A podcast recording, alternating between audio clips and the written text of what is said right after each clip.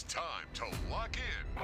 The most amazing, sensational, dramatic, exciting, thrilling finish. Live from Mobile.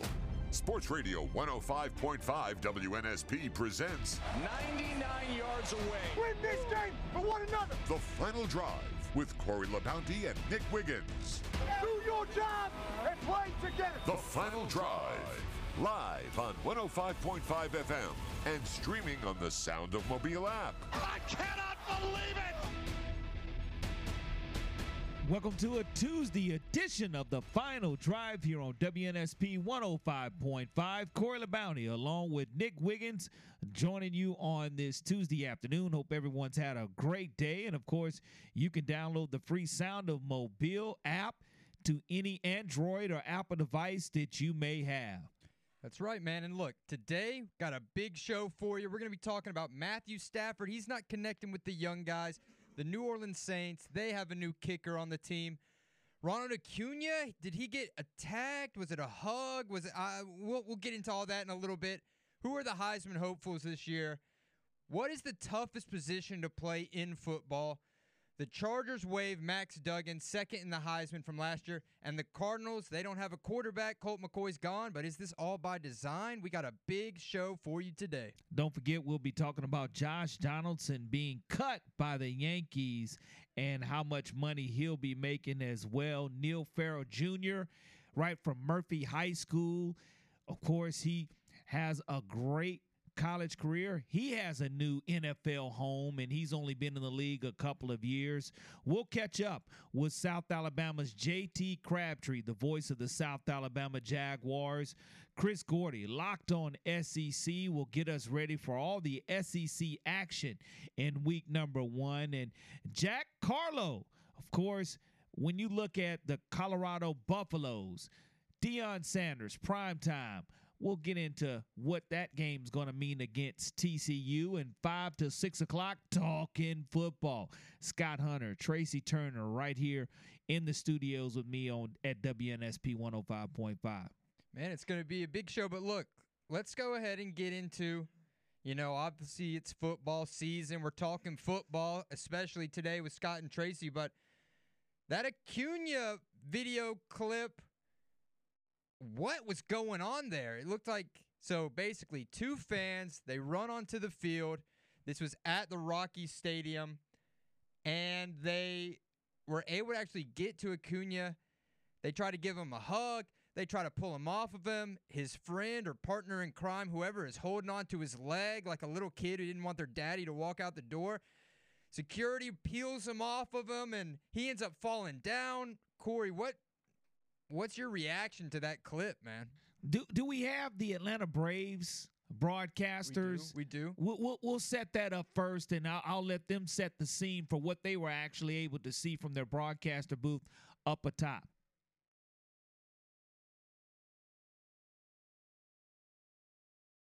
Field where a fan has run on the field and hugged uh, Ronald Acuna. Now Acuna goes down and his teammates are racing to his aid.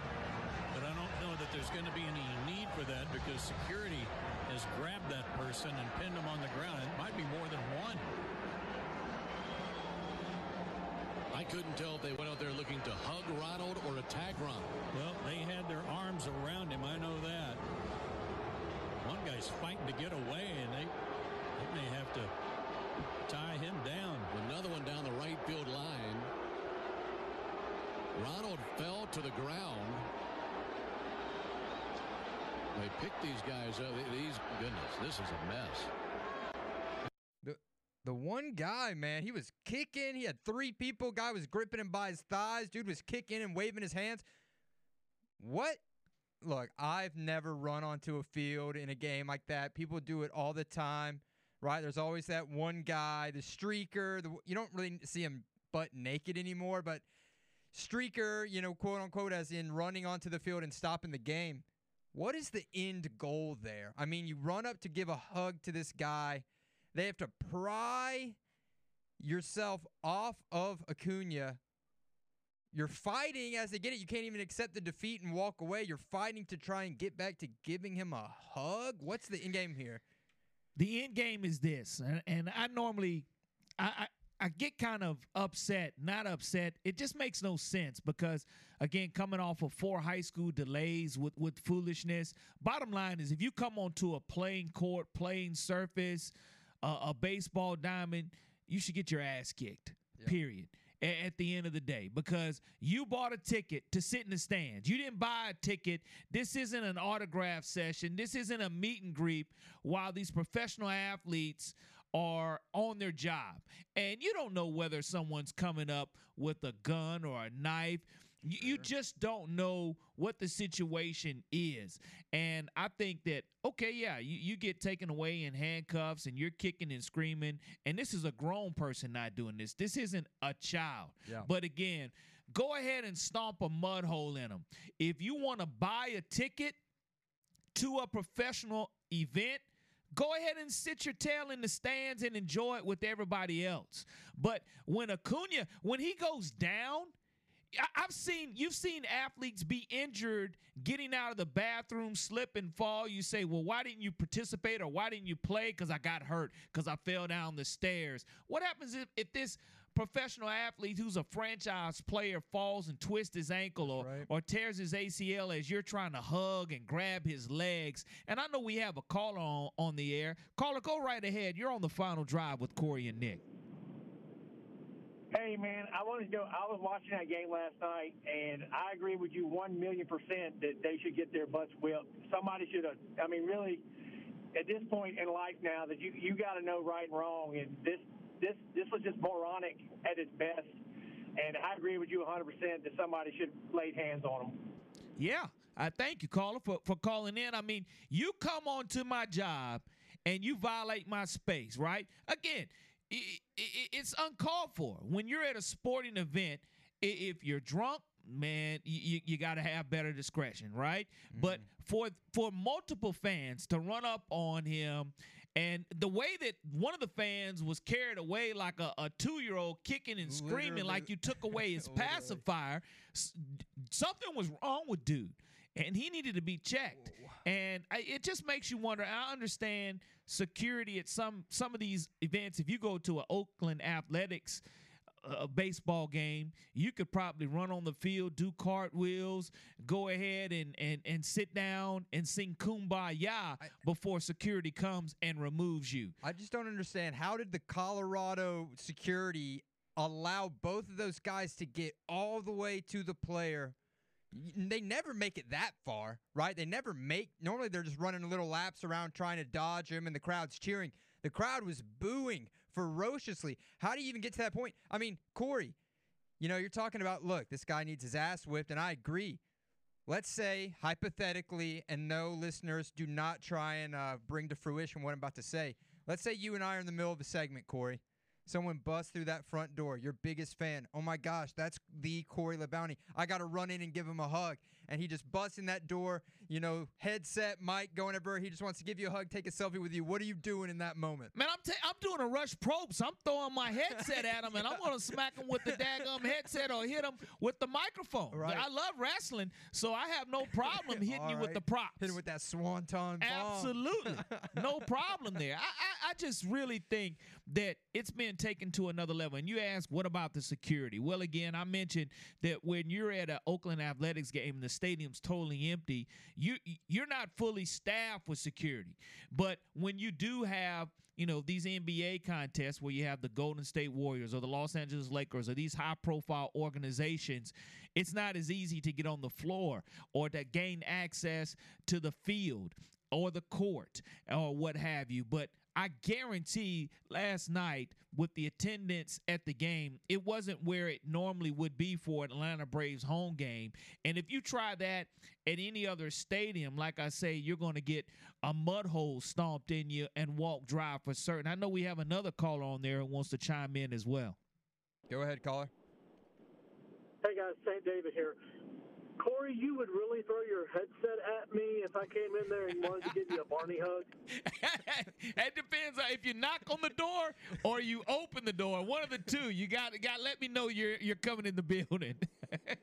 I mean, the only person I would really want to ever do any damage to is Roger Goodell. I mean, if he was walking on the other side of the street from me, I would purposely cross the street just to punch him in the gut. That's the only person I want to uh, I want to harm, though.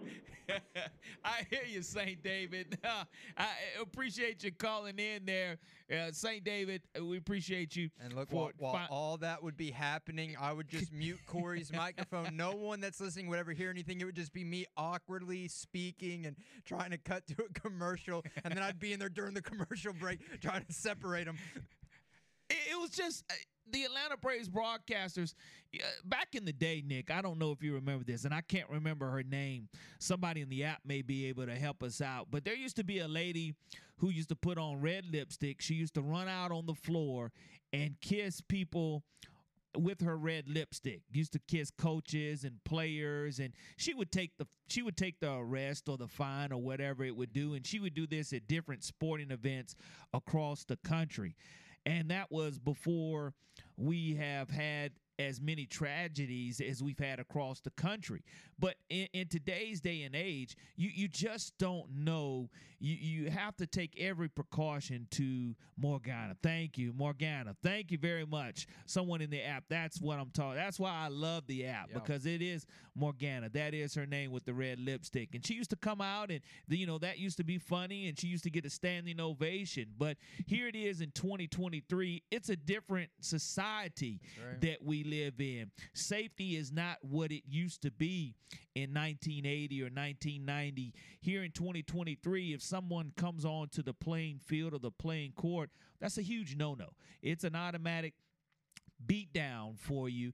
And I, I, really, I'm surprised that security didn't go ahead and waylay, especially after Acuna hit the ground. But I will say this had that been Atlanta Brave security, I guarantee it would have been a whole different story for See, those fans. I guarantee But you it. know what would happen? As much as we all think the guy would deserve it and everything, that security guard would get fired. Sue me. That security guard would get charged with assault, right? We that is exactly what the storyline would be. So as much as we maybe all at home and even in the stands are like, man, can can you just give this guy what he deserves for you know being such an ass out here and making you know stopping the game, holding up all this stuff. But you know, you know, he they probably that's probably what they were wanting to get punched and to get assaulted, so they could turn it into a way bigger thing. They're contacting TMZ. I mean, that's the end game of, of, of a lot of these guys' plans. But it's clown like behavior and, and it's unacceptable.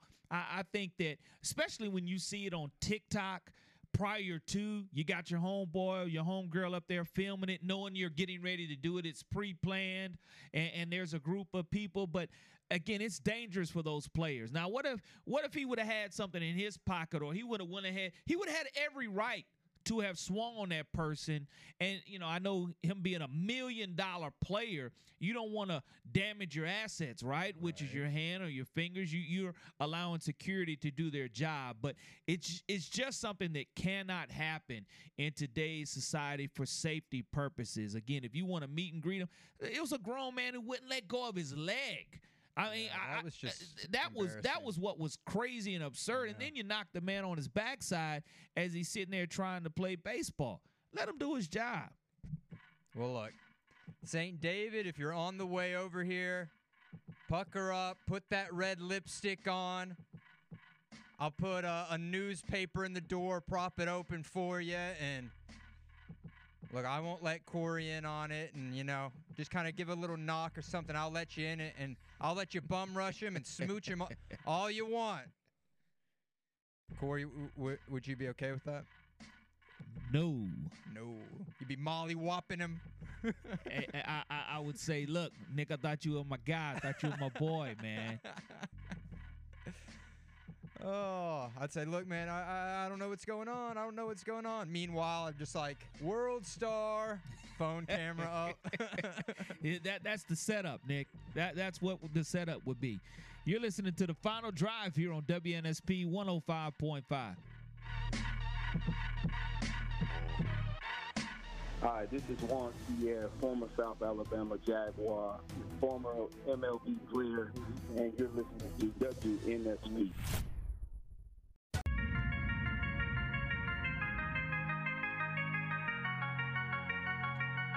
Welcome back to the final drive here on WNSP 105.5. Corey Bounty along with Nick Wiggins joining you this Tuesday afternoon. And of course, the NFL having roster cuts and players making millions and having their dreams busted. But anytime you get a chance to promote local athletes, definitely have to do so. And a player right here from Mobile, Alabama, AJ Finley, undrafted free agent, of course, from Ole Miss, winds up making the 53 man roster for the Chargers. And that's big time for him and his family. But Nick Wiggins, someone who came to the Reese's Senior Bowl, Yeah. who did not make the 53 man roster, pretty big time name. Yeah, so it came out they the Chargers are waiving Max Duggan. We all remember Max Duggan from the TCU Georgia game. He came down to the Senior Bowl. He was second in Heisman voting. They ended up using a seventh round draft pick on him. They waived him. They let him go. Now, what does that mean? And Corey, you and I were talking about this before the show. What does that mean about a Heisman, right? This guy was second place for being the best player in college football. Now here he is, can't even make it through training camp being on a roster. I mean, look, Tim Tebow, he was the Heisman darling. Johnny Manziel, Heisman darling. Those guys also had pretty fizzled out, quickly fizzled out NFL careers, but they still were drafted relatively high, right? First round picks. Duggan, seventh round pick. Clayton Tune. This guy came down to the Senior Bowl. He was nowhere in the conversation of being a Heisman hopeful. And here he is, potentially going to be the Cardinals' week one starter. So, Corey, I ask you, what is the point of the Heisman Trophy? And does it mean anything for that next step? Or is it just something you get in college and then you move on? I think it's something that you get in college and you move on. I, I, I don't think that it's going to equate in a successful or longevity in the National Football League. And Max Duggan, tremendous college quarterback, did what he needed to do to TCU for TCU. You finished second, second in the Heisman Trophy. And what does that mean? That means you're the nation's most elite college football player. And to be, and that's the most prestigious award to win in college football. You go and you look at the fact of what Caleb Williams is trying to achieve and obtain. Yeah, he'll be a high draft choice and a high draft pick, but finishing second does not mean that you're going to have that terrific career. And I think it's all about finding that correct system that you want to as well. Because if you come in as an undrafted free agent, sometimes you can pick where you feel you're going to flourish or what system is best for you. Unfortunately, that's not the case here for Max Duggan. And I, think what's even more impressive is you look at the Cardinals cutting someone like Colt McCoy Yeah. and keeping a rookie quarterback like Clayton Tune and Joshua Dobbs on that Cardinals roster. I, I don't understand that. Look, so the Cardinals, they were on that in season hard knocks where you kind of follow them throughout the year. Colt McCoy was pretty good. And in some ways, maybe better than Kyler Murray at certain things. I'm not saying Colt McCoy is better than Kyler Murray. I'm not saying that. But he was a very serviceable serviceable backup in the time that Kyler was hurt. I thought it was pretty much just a foretold conclusion. All right, it's going to be Colt McCoy until Kyler comes back. He's going to be our tank commander. But I honestly think Colt McCoy might have been a little too good for what the Cardinals are trying to do. I think the Cardinals are trying to lose some football games.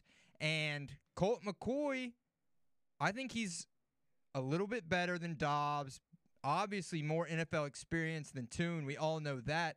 And you know, the uh, Cardinals head coach, you know, recent defensive coordinator for the Philadelphia Eagles, he came out and said that he's not going to announce who the Cardinals starting quarterback is going to be because it gives them a competitive advantage.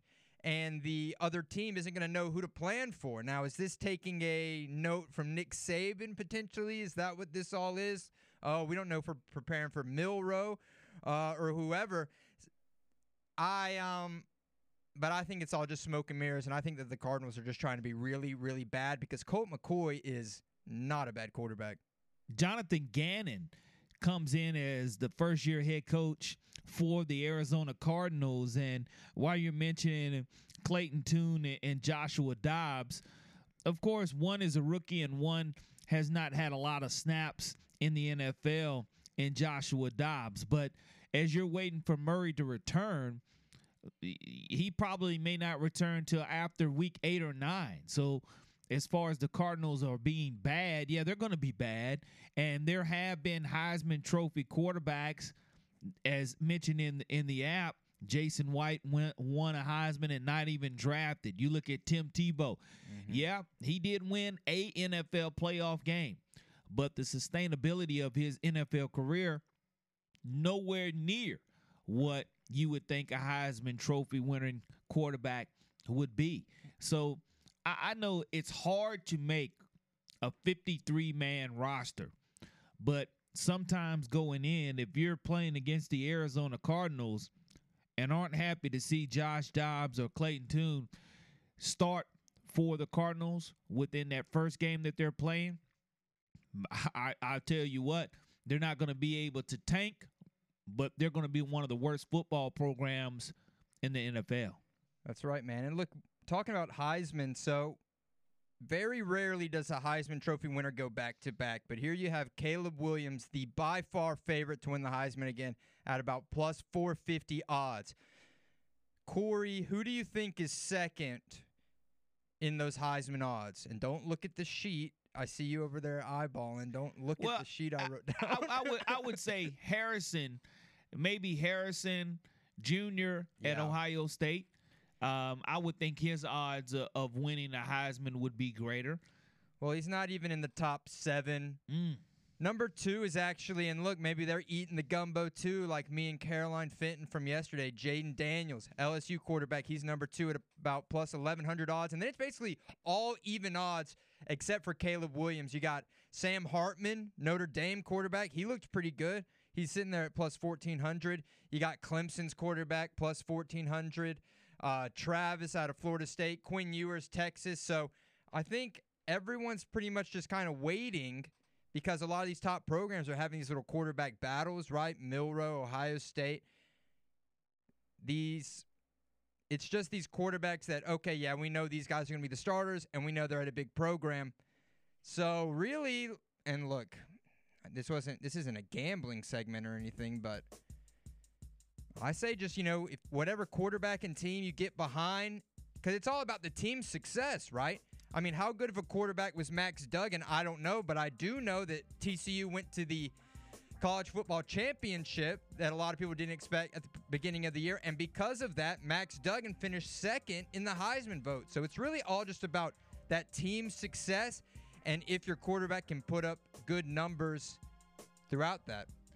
I think the numbers are definitely going to change as games in the season progress, you have to give odds on favorite to Caleb Williams for certain. Everybody else, Daniels, I, I, I don't know. Williams is definitely the best quarterback, but is he going to win Heisman again? I don't know. But look, you know who should win an award? Our next guest. We're talking South Alabama with the voice of the South Alabama Jaguars, J.T. Crabtree, right after this. This is Joe Espada, bench coach of the Houston Astros, and you're listening to WNSP. Welcome back to the final drive here on WNSP 105.5. Corey LaBounty along with Nick Wiggins joining you on this Tuesday afternoon. And Tuesday afternoon means you're just one day closer to getting to Saturday night to where South Alabama will be kicking off against the Tulane Green Wave in New Orleans. And the radio voice of the South Alabama football program, JT Crabtree, joins us this afternoon. JT, how's everything going, my brother? What's going on, man? It's uh, it's a good day because it's game week and we're almost here, man. I can't wait. It is that time of year, and it's the time of year not too often, JT, do you get an opportunity to open the college football season against the top 25 football opponent. So South Alabama really has a chance to wake up the nation as to what Jaguar football in 2023 is going to look like. No, no kidding, man. You know, that's a Tulane team that we're going to be playing on Saturday that's really darn good. Last year, 12 wins, knocked off number 8 USC in the Cotton Bowl, and, you know, they did what we're wanting to do. They, last year, were the best group of five team in the country. They planted that flag. They knocked off a highly ranked Power Five and tradition rich program in USC, and they did it on the big stage. And so that's where we want to be, and what a great opportunity week one to come out of the gates and try and defeat the team that did what you want to do, and also an opportunity to go back to the city where last year things ended kind of on a sour note in New Orleans. So I think it's a great kind of full circle moment for us to go down there, play a, a highly respected opponent, play a top 25 opponent, play on national television, and hopefully open some eyes to the rest of college football that, hey, that 10 win Jag team last year was no joke. We're here to stay. JT, one of the great things that when you're in radio broadcasting that makes your job so much easier is when you have so much returning personnel to where you already know the story of a lot of these starters on both sides of the football. And Kane Wommack and this Jaguar program, as you're calling these games this year, there's not a, not a lot of new players to where you're having to learn the personnel and their backstories as well. No, it's great. I mean, for me, know, making charts and stuff in the two deep – I mean, my job was easy. it was great having 18 returning starters, and that's not even including uh, two guys that have started in their careers with you know, Keith Gallman missing last season with a pectoral injury, and then Quentin Wilfond you know, played four games, then took the red shirt after getting banged up as well. So really looking in total around 20 starters uh, coming back from last year, which is really, really exciting. And so made my job a lot easier. We were actually looking at the the two deep for running backs, and I had to make some more room on my chart and include five guys because you've got obviously La'Damian Webb and Mobile native Braylon McReynolds. They're going to be the the main guys, but you're going to see Kentrell Bullock, who's an Ole Miss transfer. You're going to see him a lot. You're going to see Marco Lee, who we saw last year. He was a transfer from Virginia Tech. He'll be a, a big body goal line kind of running back and You'll see some freshmen in there with, with P.J. Martin, who was a, a highly recruited running back out of New Orleans. Uh, De La Salle High School was really, really prolific guy and someone that wasn't even initially on our radar, but he wanted to come be a part of our program and as highly rated as he was, you don't say no to a kid like that. So it's really exciting at how much depth we have almost everywhere. Just about every position, there are returners and then there's some new guys that are very complimentary that are going to make an immediate impact. And so I think without a doubt, this is only four, year 14 of football with the Jags. I think without a doubt, this is the deepest team we've ever had. You have multiple South Alabama players making that Senior Bowl watch list that came out about a week or two ago. Danian Webb and Carter Bradley being two of them. What do you think that the season and that offense is going to look like this year, like you said, with so much experience being there? I think it's really exciting that you know you lose a, a big playmaker and another local guy like Jalen Wayne, and you might have more weapons offensively this year than you had last year. You know, with La'Damian, obviously he's going to get headlines. Carter Bradley as well. Braylon McReynolds is going to do some really good things this year, also in his sophomore season. But Devin Voisin at wide receiver and Caullin Lacy, those guys are going to do really, really good things. Jamal Pritchett is a a walk-on, or previously a walk-on. He was really successful at D2 Tuskegee. He wanted to come play at the Division One level. Walked on last year and played a little bit, and he's probably been our most consistent and most improved player in camp this year at the wide receiver position.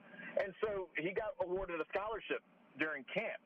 You've got those guys, and then you mix in four tight ends that can regularly play with Lincoln Sefcik, DJ Thomas Jones, who's a Saraland kid that started out at Ole Miss and now he's playing back home. uh, Brandon Crum, Jacob Hopper. You've got a lot of different weapons, and this this offense is multifaceted too. That we saw a team last year that averaged over 30 points per game. I think we're going to see that again this year. I think this offense is going to be prolific. There are a couple of new guys on the offensive line. You had to move around a little bit, but overall, uh, pretty steady up there. I think the fact that you return so many weapons offensively and you return everybody on the offensive coaching staff as well, including Major Applewhite, our offensive coordinator, I really do think that this offense is really, really built to consistently punch people in the mouth every game. You guys are coming off a 10 win season, and yes, it had a heartbreaking end out there in New Orleans. How, you guys are starting the season with one of your tougher opponents, right? Tulane. How much does this game mean to set the tone for the rest of the season? I think it's big. You know, an opportunity like I was talking about, a, a big name opponent, the the same city where the season ended on a bad note last year. I think you've got an opportunity to go out there and say, hey, you know, Tulane did some great things last year, no doubt about it. The preseason recognition is well deserved. They're offensively built like a juggernaut. But, you know, we're here too, and we're pretty darn good as well. And so I think really week one is going, like you said, I think it will set the tone. I don't think necessarily if it goes, it doesn't go our way on Saturday, will that derail the entire season. But I think if you go down to the Big Easy on Saturday and you're leaving home, or leaving and heading home with the W under your belt, I really think that's going to carry you pretty far. You know, you look at obviously the the Week Three matchup at Oklahoma State, where you know, the Cowboys are looking a little down this year. You don't want to look ahead, but if you come out with a week one victory and you're thinking after that, okay, week three at Stillwater is more doable. Uh, the Sun Belt Conference opener at James Madison, a team last year that was ranked for a little while, and it, they really opened some eyes in their first season of FBS football. That's going to be a huge game, too. And so I really do think – the way we perform on Saturday, good or bad, is really going to kind of steer the ship in the way the rest of the season's going to go. The strength of the Sun Belt Conference with the expansion of the four who came in a year ago, I, I, think that that also helps when you start looking at the end of the season and the Jaguars possibly competing for a Sun Belt Conference championship and also RPI wise of the overall strength of the league. No, the, the Sun Belt's in a really, really good spot. You look at uh, take it Conference USA for example right now, just how they were kind of picked apart, and then teams left them to go to the American, and then the American Athletic was picked apart as well, and it's not nearly as strong as it was. And the Sun Belt Conference, after last year adding the four teams, really, really in a good spot. And uh, with all the craziness that's going on around in college athletics with teams jumping ship from historical conferences and joining other leagues on the other side of the country and whatnot. I think the Sun Belt Conference among the group of five is positioned without a doubt the best of any of the group of five conferences right now. You've got the regionality with the majority of the league. Just about every program has one, if not more, sports that they are competitive in. But overall, the league in itself is very competitive with football, basketball, baseball, softball is really, really strong in the Sun Belt Conference. Track and field, I mean, shoot, we had a national champion individually at South Alabama track and field this past year. So, overall, I think this conference is in a great spot moving forward. In spite of all the craziness that's probably still on the horizon in college athletics, I still think South Alabama and the Sun Belt Conference are in a great place right now.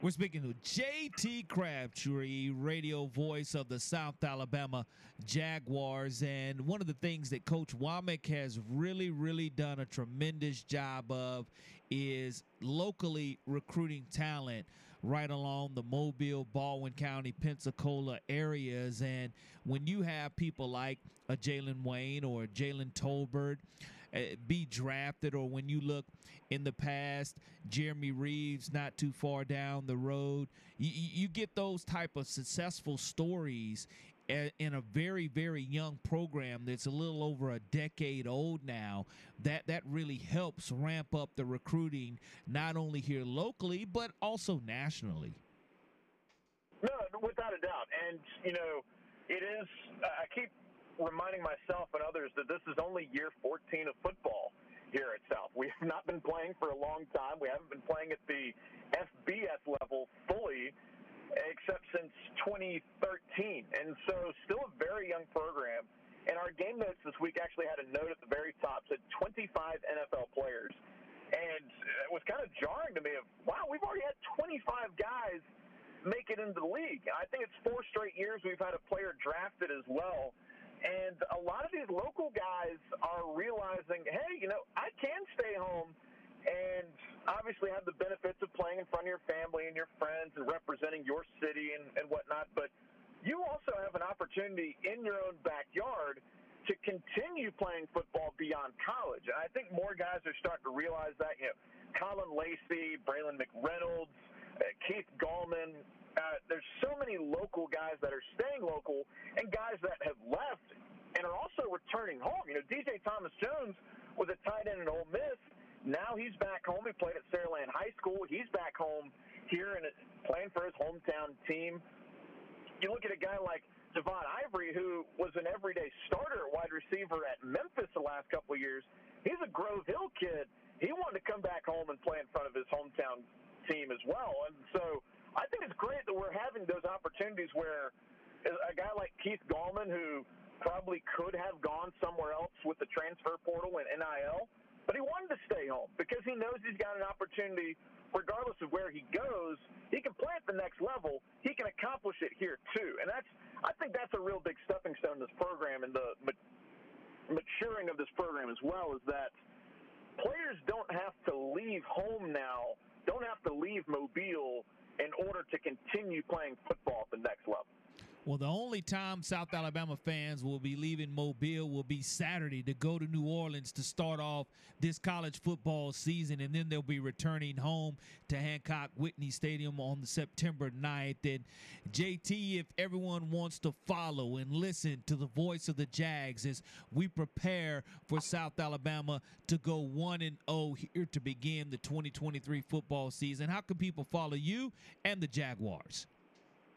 One to know sounds great, doesn't it? I, I can't wait. We'll uh, we'll kick off at seven o'clock this weekend. The game's nationally televised on the ESPNU, but you don't want to listen to them. Turn them down. Crank us up on the Jags Radio Network. We'll have uh, pregame coverage starting at five. You can go to usajaguars.com and find our listen links and whatnot there. Um, great network, great partners we've got on the Jags Radio Network, and I, I'm fired up, man. I, I can't wait. I've I've been at South since football started. My freshman year was 09 and I've been working in the department since uh, as a student worker in 12, and then on staff since since 2014. Uh, I, am as fired up as ever for Jags football, and I can't wait to kick it off on Saturday. Absolutely. I, I echo those sentiments 1,000%. JT, thank you so much for your time this afternoon. Be safe, stay cool, and go Jags. Appreciate it, my man. Go Jags. JT Crabtree joining us this afternoon here on the final drive on WNSP 105.5. We'll be right back.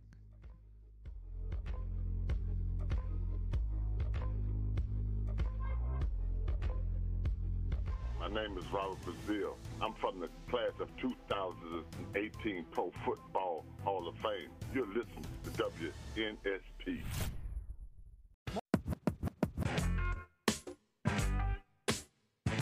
Welcome back to the final drive.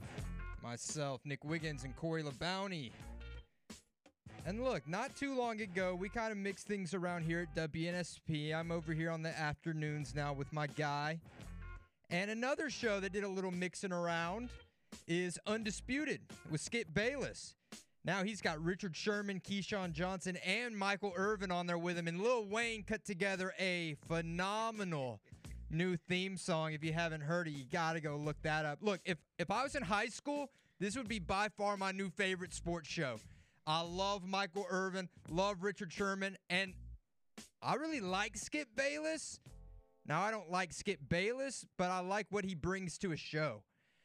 And yesterday on the first show with all these guys together, they got into a little bit of a debate. So we're going to play that. And then, Corey, we can maybe continue that debate and say you know, what we think on the subject. So here we go. Harrison Jr. got but you know what? I'll, I'll say something to piss you off right now. What's that? What you got? Corner is a harder position. See, now I got to go, Mike. Y'all I got to go. get it. And Because I this ain't something to rehearsed. I was- I'm not doing that with rehearsed. you. I'm not doing that with you. I'm not doing this with you. Are you just come on, Wait for y'all to go. I swear it's not rehearsed. Now, hold on. This ain't rehearsed. But I promise you, I'm about to leave Hold this on, shit. hold on, hold on. Stop. Hold on. Stop. Skip, Stop. Mm. Skip, let me Yeah. let me just talk to you real quick. Mm-hmm. I want to get you in on this. Yeah. I can't believe you trying to get Now, in hold on, Mike. Mike. Go- go ahead. Mike. Let y'all talk. You said it's a harder position. Harder position. Harder position. What did you start off at? Receiver. Okay. Hmm. What does that say? Hmm. You play receiver, you couldn't play it at the level that got you to where you are. So hmm. you went to corner because it oh, was well. much easier to Well, do. you ain't gotta catch start. that ball. Well, you ain't start. gotta I love Michael Irvin hopping up across the table and just walking over there and getting in his face for no reason. But Corey, I will ask you the question, and we'll, we'll even broaden it up a little bigger. So the argument was cornerback is harder to play than wide receiver.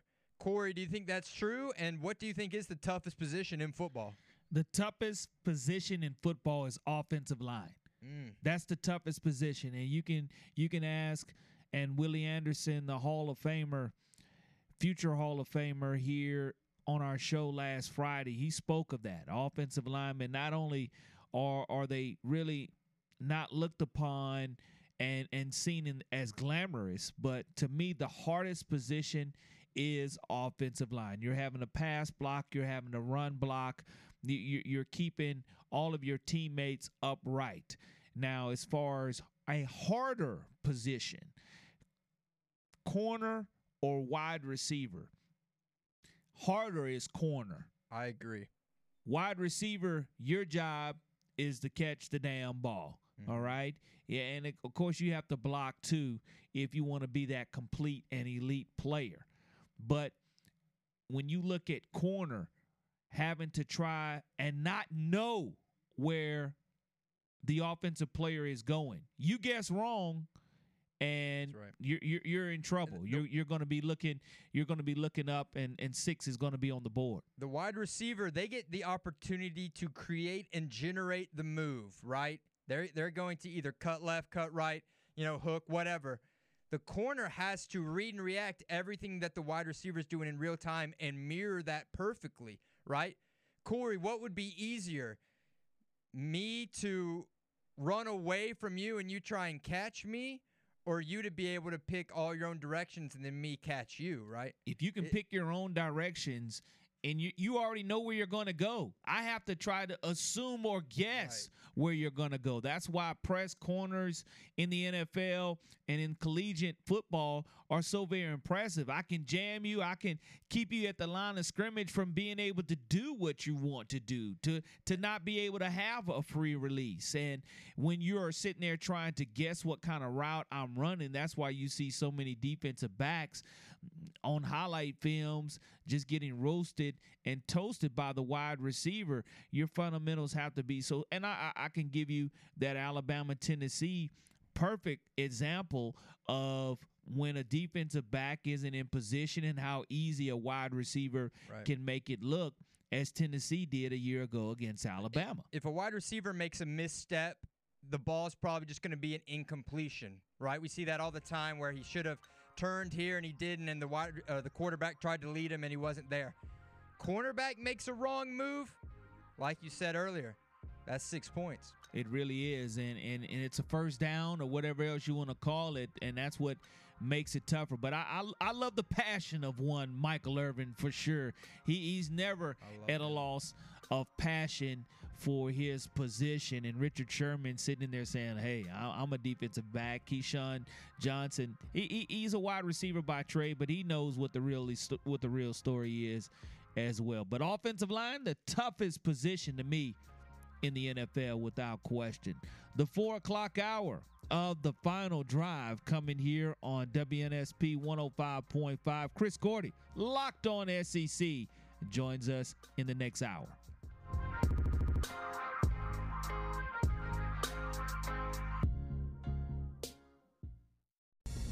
The Sound of Mobile presents For the win! The Final Drive No, they didn't. Oh, my gracious. How about that? with Corey LaBounty and Nick Wiggins.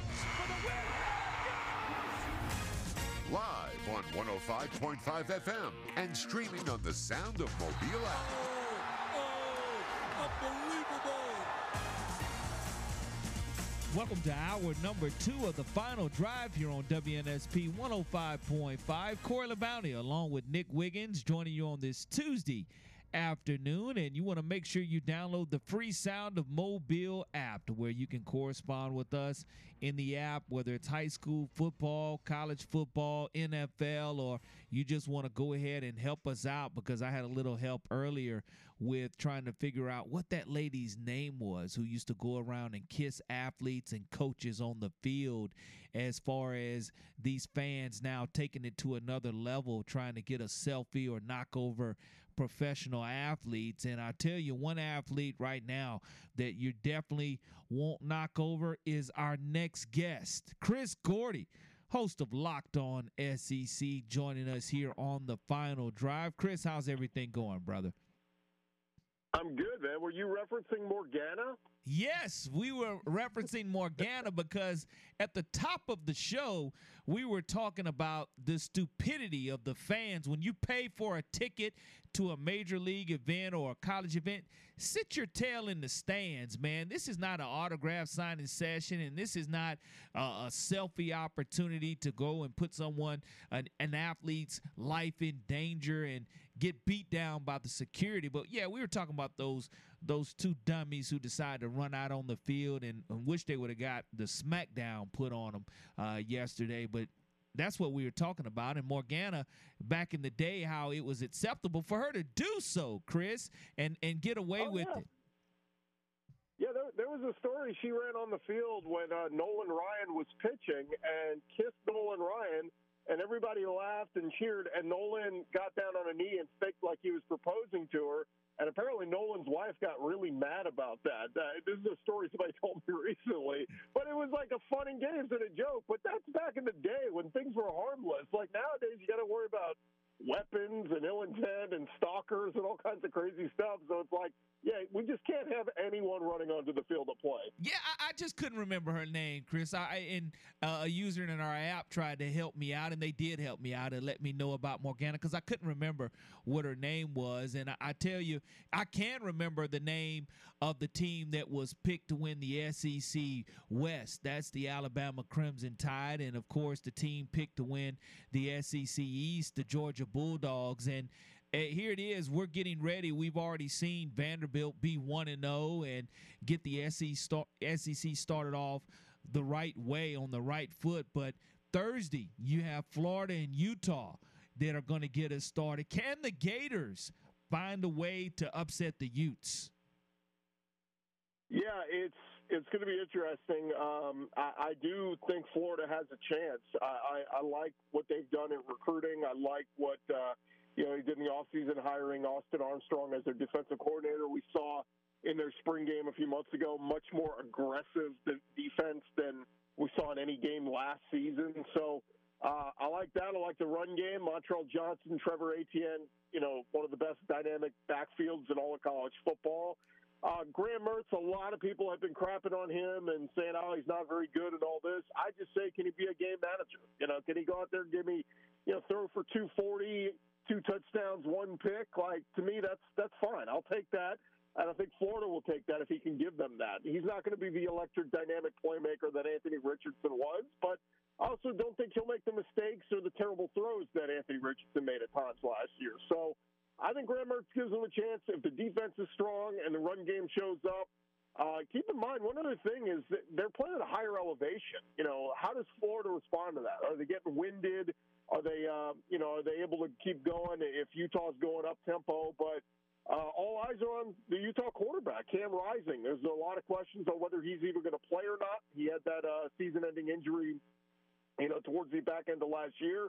So uh, it's sounding like he's not going to play. I know Utah put out their depth chart a few days ago and listed him as QB one, but I think that's all smoke and mirrors. I think they're doing that for gamesmanship. And I think they're going to end up going with their backup quarterback. And if that happens, I think Austin Armstrong is going to spend uh, send the house and get aggressive and blitz. And look, if they get burned on the blitz, so be it. But Florida always has a pretty good secondary. Corey Raymond does a great job of coaching those guys up. So, yeah, the more and more I saw that line around seven ish, you know, if you could get it, if you could get Florida plus seven and a half, I would jump on that just because I think, you know, I think they have a chance to keep this one close. I think by far the two biggest games in the SEC this week are what you just mentioned Florida and Utah. Can Florida, is Florida legit or are they going to really struggle? I think how close that game is, win or lose, will really determine a lot of that. And then the other game, I think by far, is LSU Florida State, number five versus number eight. Do you think that LSU is going to be able to get their revenge uh, on what Florida State did to them last year?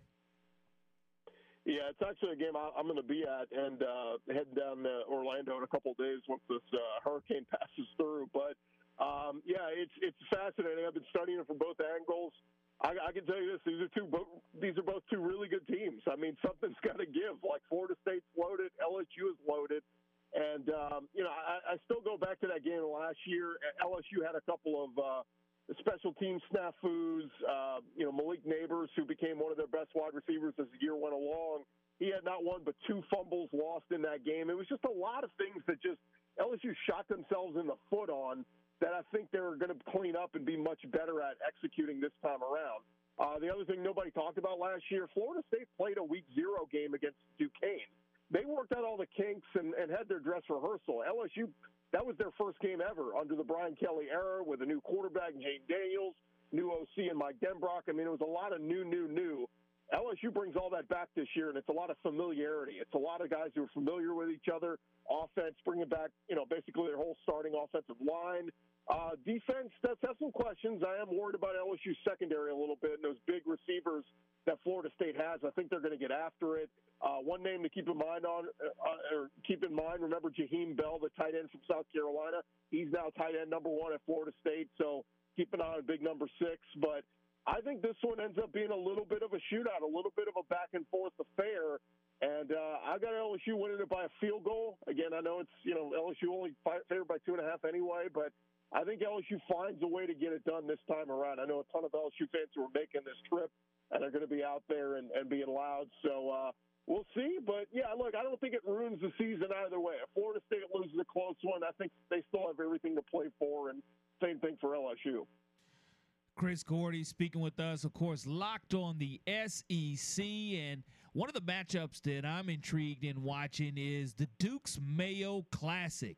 North Carolina and South Carolina kicking off on Saturday evening. Two and a half point favorites are the number 21 ranked Tar Heels. And Coach Beamer has an opportunity immediately with his dynamic playmaker, Coach Rattler, to make some noise and to get off into the right start with one of their big time rivalries.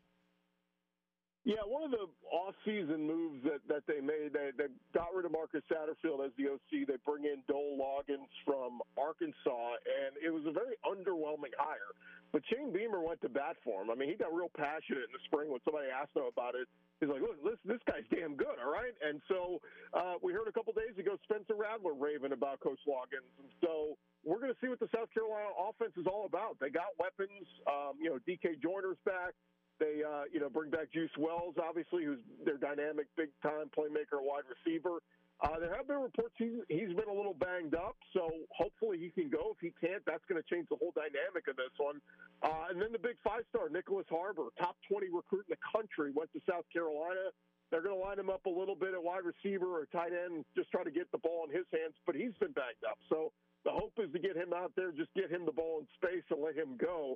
Um, yeah, this is one where I think it's a battle of both quarterbacks. But all the hype around Drake Maye being a top five, you know, potential top five pick in next year's NFL draft. Uh, somebody I was talking to about the game today said, "Yeah, you know Drake Maye. Quick, name five other North Carolina players. You know, it, they lost a lot of their star players from last year. They lost Josh Downs to the draft. They lost a lot of guys. So." It's going to be incumbent on Drake Maye to find his playmakers and see what see, you know see what he can do. And uh, I'm curious to see how the South Carolina defense responds. I know on the defensive end, it's been a, uh, a department they've been lacking. So we're going to find out. But yeah, it's funny. Somebody said the headline after this weekend could be you know all about Drake Maye and being that top five draft pick. But what if Spencer Rattler steals some of his shine and he plays really well and wins this game head to head? I think that'd be really good for Spencer. Chris, I was mildly impressed by Vanderbilt for about three quarters in that Hawaii game. What was your takeaway from that? Uh, two big concerns with Vandy. That their secondary is not very good. Look, if you're going to give up 350 passing yards to some schlub at Hawaii, what are you going to do when you face Joe Milton or Devin Leary or Carson Beck? I mean, that's what scares me for Vandy's secondary.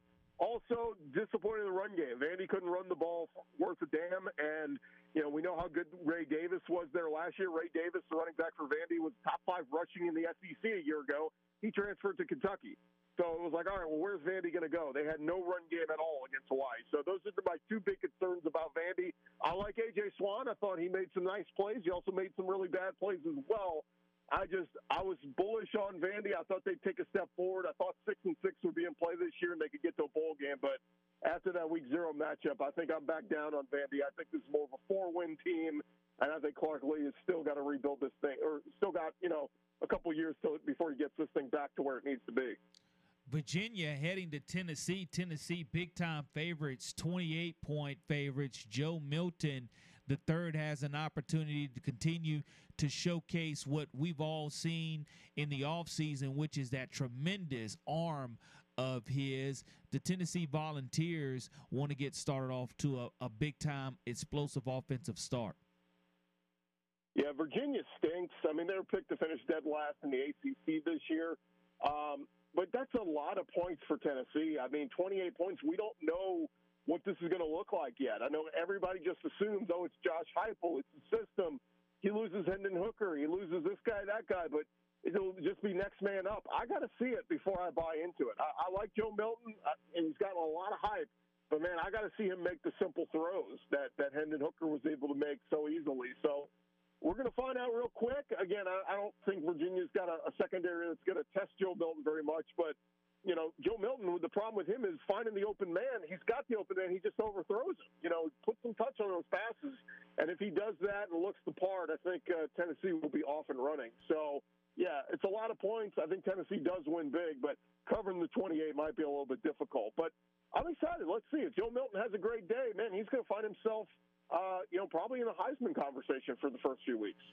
Chris Gordy joining us this afternoon here on the final drive. Locked on SEC host, part of the Locked On Network. And we, we tried to get locked in and locked on on Alabama's depth chart. Nick Saban having none of that on yesterday. Doesn't want people really to know their business. Doesn't want to give anyone an opportunity to me, what I call be that quitter or that first transfer person into the portal, knowing that they're going to be fourth and fifth string.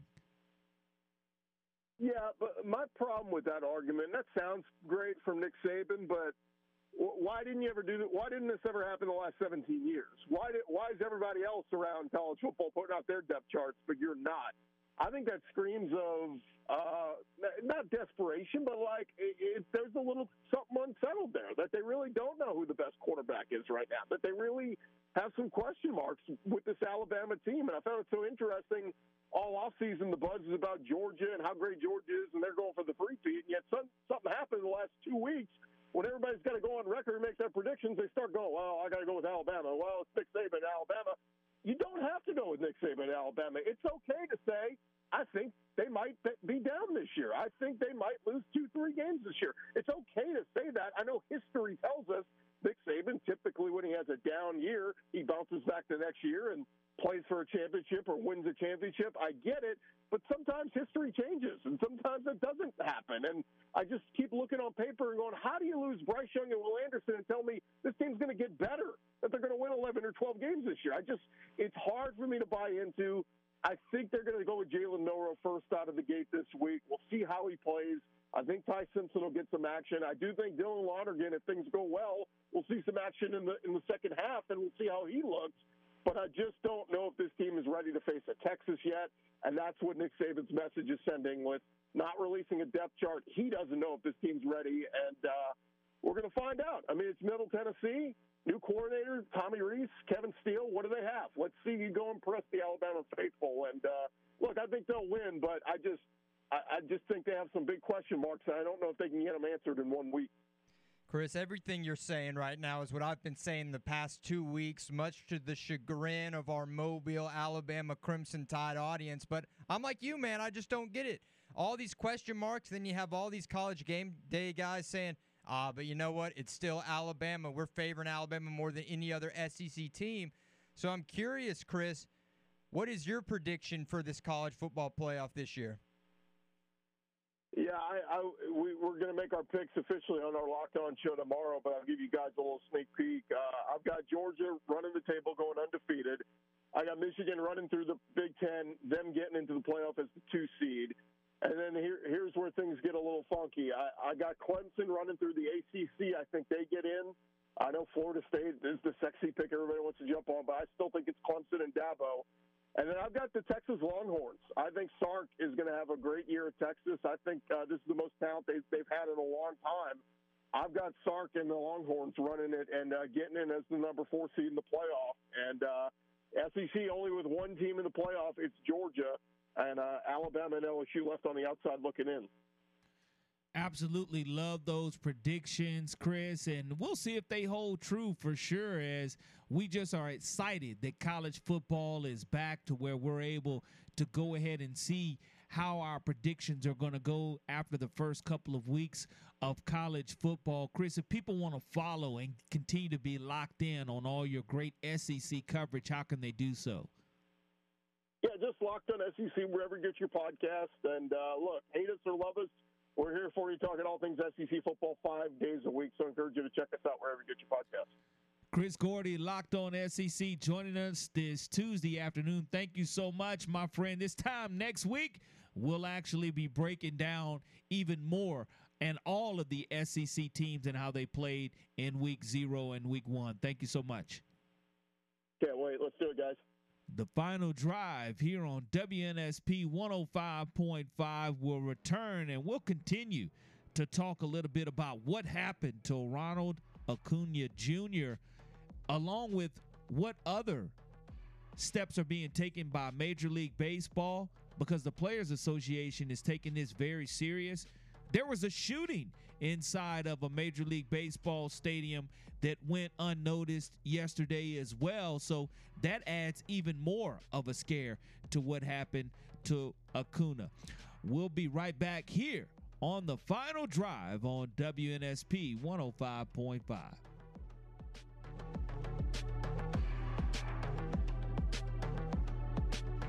Hey, this is Jimmy Ripple from Gator Boys, and you're listening to WNSP on 1055. Welcome back to the final drive here on WNSP 105.5. Corey LaBounty along with Nick Wiggins. And as we began today's show, we were just talking about fans being able to rush the court or rush the field and the repercussions that should happen to those fans when they do do so. And whether it's a prank or for likes on social media, I guarantee when you start seeing the highlights that happened last night for the Atlanta Braves superstar, what you're going to start doing is seeing if you step onto the playing court or the playing field, you, are going you're going to be seriously hurt, and I, I think that you're going to catch one of those beat downs that you'll never ever forget, and it'll beat you first, ask you questions later that'll teach you this is not worth social media likes. This is not worth any type of monetary bet or value that you get by doing something as stupid as that. As there was also an incident yesterday in Chicago at Guaranteed Rate Field to where two women were shot and a sustained gunshot wound to the leg. A 26 year old had a graze to her abdomen. So if you're able to get a gun into a major league ballpark. Right. And then you look at fans jumping over the wall onto the field. Who's to say those same fans who were able to get into even though it was in Chicago, wouldn't do the same thing to another player, especially in 2023. It, it's just something that has to be taken very seriously. That's right. You told me that this lady hid the gun, essentially in her fat roll. That's right? essentially it- how she got the gun in. and it went off and she shot herself with it. I mean, that's just ridiculous. And then you talk about the guys who ran onto the field uh, to Acuna. Like, they got what they wanted. They wanted to be on TV. They wanted to be. It's the same thing uh, with the Timberwolves in the playoffs, and all those uh, activists were gluing their hands to the court. Right? They don't care about getting arrested and making a scene and stopping the game. That's everything that they want to happen. They want it to go viral, and they want all of a sudden whatever organization or even just themselves to become popular. We all think it's stupid, but here we are right now on this show talking about it. So there just has to be a way that you tighten up to where you don't allow those things to happen and hopefully soon they'll figure something out to where we can prevent that but on a lighter note little uh, nfl news a lot of nfl news going on that we're going to get really in depth on tomorrow with all these final 53 man rosters but the new orleans saints they have a new kicker uh, Blake Grupe, the rookie. Now, this was the guy, if you guys remember the story, he tried to walk on the field for that first preseason game, and they wouldn't let him through because they thought he was just a fan. This guy's five seven, right? By far, smallest player uh, on the field.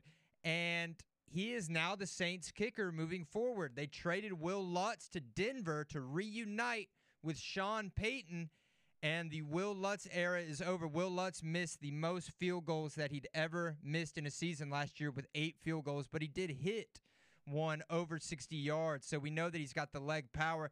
Accuracy wasn't necessarily honed in last year, but now the New Orleans Saints have a new kicker to root for or to maybe cringe every time that toe hits the leather, as Corey LaBounty likes to say. Corey, what do you think of that move? It's it's shocking at this point in time, but it makes Sean Payton happy. And if you're a fantasy guy in the draft, you definitely better go ahead and get Lutz because why? A coach trading for a kicker, knowing the value of, you see something in them.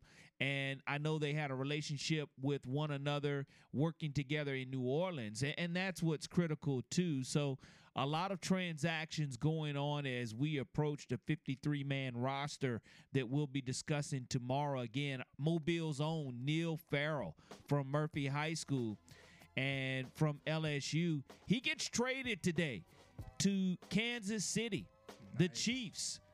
He's sitting along there with Kadarius Toney. say, yeah. So you have to love the fact that again, LaMichael P. Ryan, Taylor Stallworth, Kadarius Toney, all on the Kansas City Chiefs last year, receiving world championship rings. Once again, you'll have Neil Farrell Jr., Murphy, and Blount being represented with one another with the Kansas City Chiefs. That's right, man. And look, coming up next, we're going to talk with Jack Carlough. He covers the Colorado Buffaloes. We talk Deion. We're going to talk um, their matchup with TCU. What are the expectations for Colorado this season? A lot of people throwing a lot of money on them, but is that real or is it just the prime effect? We're going to get into it coming up next with Jack. Hi, this is Monty Burke, author of Saban, The Making of a Coach. You're listening to WNSP Sports Radio 105.5 FM.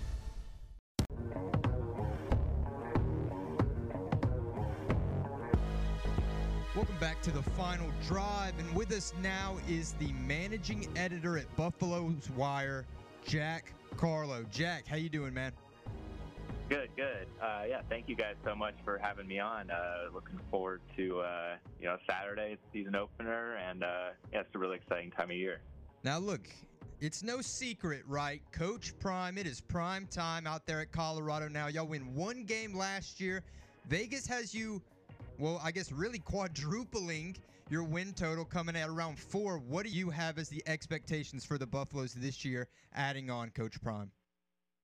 Yeah, I mean, personally, I'll, I'll take the over on that.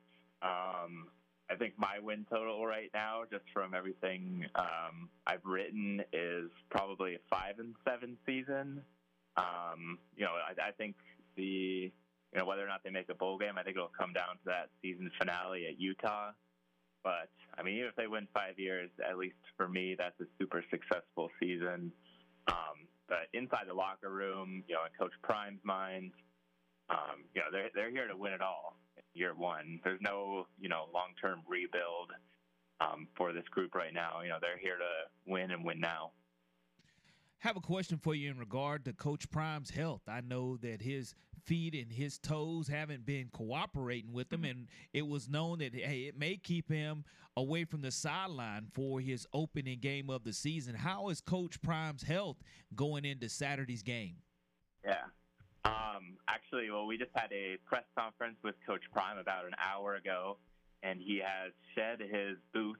Um, he had a, he had a few procedures, I think, uh, this summer. He's shed his walking boot, and I think the expectation for him is to jog out in front of the Buffs for their season opener against TCU. Um, so yeah, I think his health is in a much better place right now. Um, he's still, you know, he's still limping a little bit, but uh, he will be on the sidelines uh, against TCU. Demouy Kennedy from right here in Theodore, Alabama, transfers from the University of Alabama to this Buffalo's defense. And let it be known by a lot of Crimson Tide fans that if Demouy would have been a little bit more patient, he probably would have seen the field this year for this Nick Saban defense. Mhm. But Prime comes in and, and grabs him. And what kind of effect would Demouy Kennedy make on this Colorado defense? And will he crack the starting lineup? Um, that's yet to be seen if he'll crack the starting lineup. I think he's definitely in the mix. Um, I know the Buffs aren't. It's a new look linebacker group uh, this year for the Buffs. And I know Demouy played a lot of special teams uh, last year at Alabama, if I'm correct. Um, so I think he might make a bigger impact there again with the Buffs this year. But I mean, his speed is just so impressive, and you know the, the Buffs play quick. I think on both sides of the ball, and I think his you know his profile as a quick guy will play well in Charles Kelly, another uh, Alabama former Alabama guy.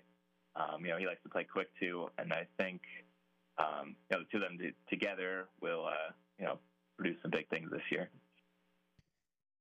You said that you had Colorado winning about, you know, around five games. Now, this is a completely new look Colorado roster for the most part. Who out of all these new transfers do you think that America needs to keep their eye on? Um, well, I mean, the easy answer there is Travis Hunter. Um, you know, five-star prospect, um, number one overall prospect in the class of 2021. Um, I don't. He definitely wasn't 100% health, at least to the start of the year last year at Jackson State. Um, but you know, he's expected to play both both ways this year, cornerback, uh, cornerback, and wide receiver. Um, you know, I think his goal is to win the Heisman this year. But to give uh, you know a less obvious answer, also go Alton McCaskill, who's a running back transfer from Houston. Um, he's also fighting back from an ACL injury last year, and I think he'll be in the mix to you know get that lead running back spot for the Buffs this year. Super quick, um, so you know looking forward to those two guys. So, what do you think this offense is going to look like? Like, what style of offense is Coach Prime getting ready to run out there with uh, Colorado? Very, very fast tempo offense. Um, the offensive coordinator, uh, Sean Lewis, he was the head coach at Kent State last year.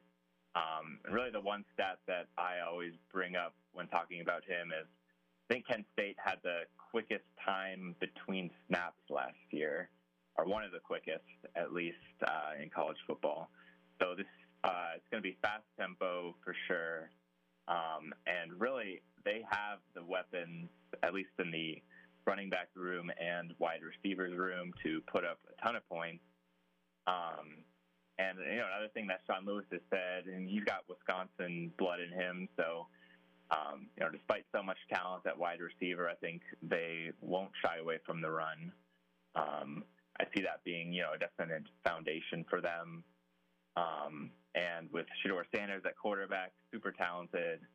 Um, his accuracy has really stood out to me so far. Um, really, the only question with the offense is, is uh, you know, with the offensive line and whether or not they can protect Shedeur. But you know, they got they got the pieces to put up a lot of points this year.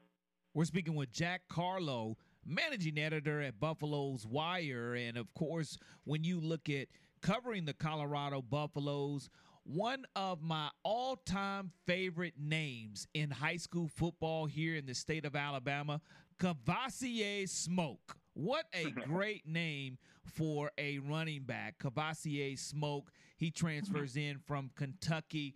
I know he is going on probably close to a six year of eligibility. Will Kavosiey be a factor in the backfield for the Colorado Buffaloes? Um, I mean, right now, if I would have to give a depth chart at running back, it's probably Alton McCaskill, number one.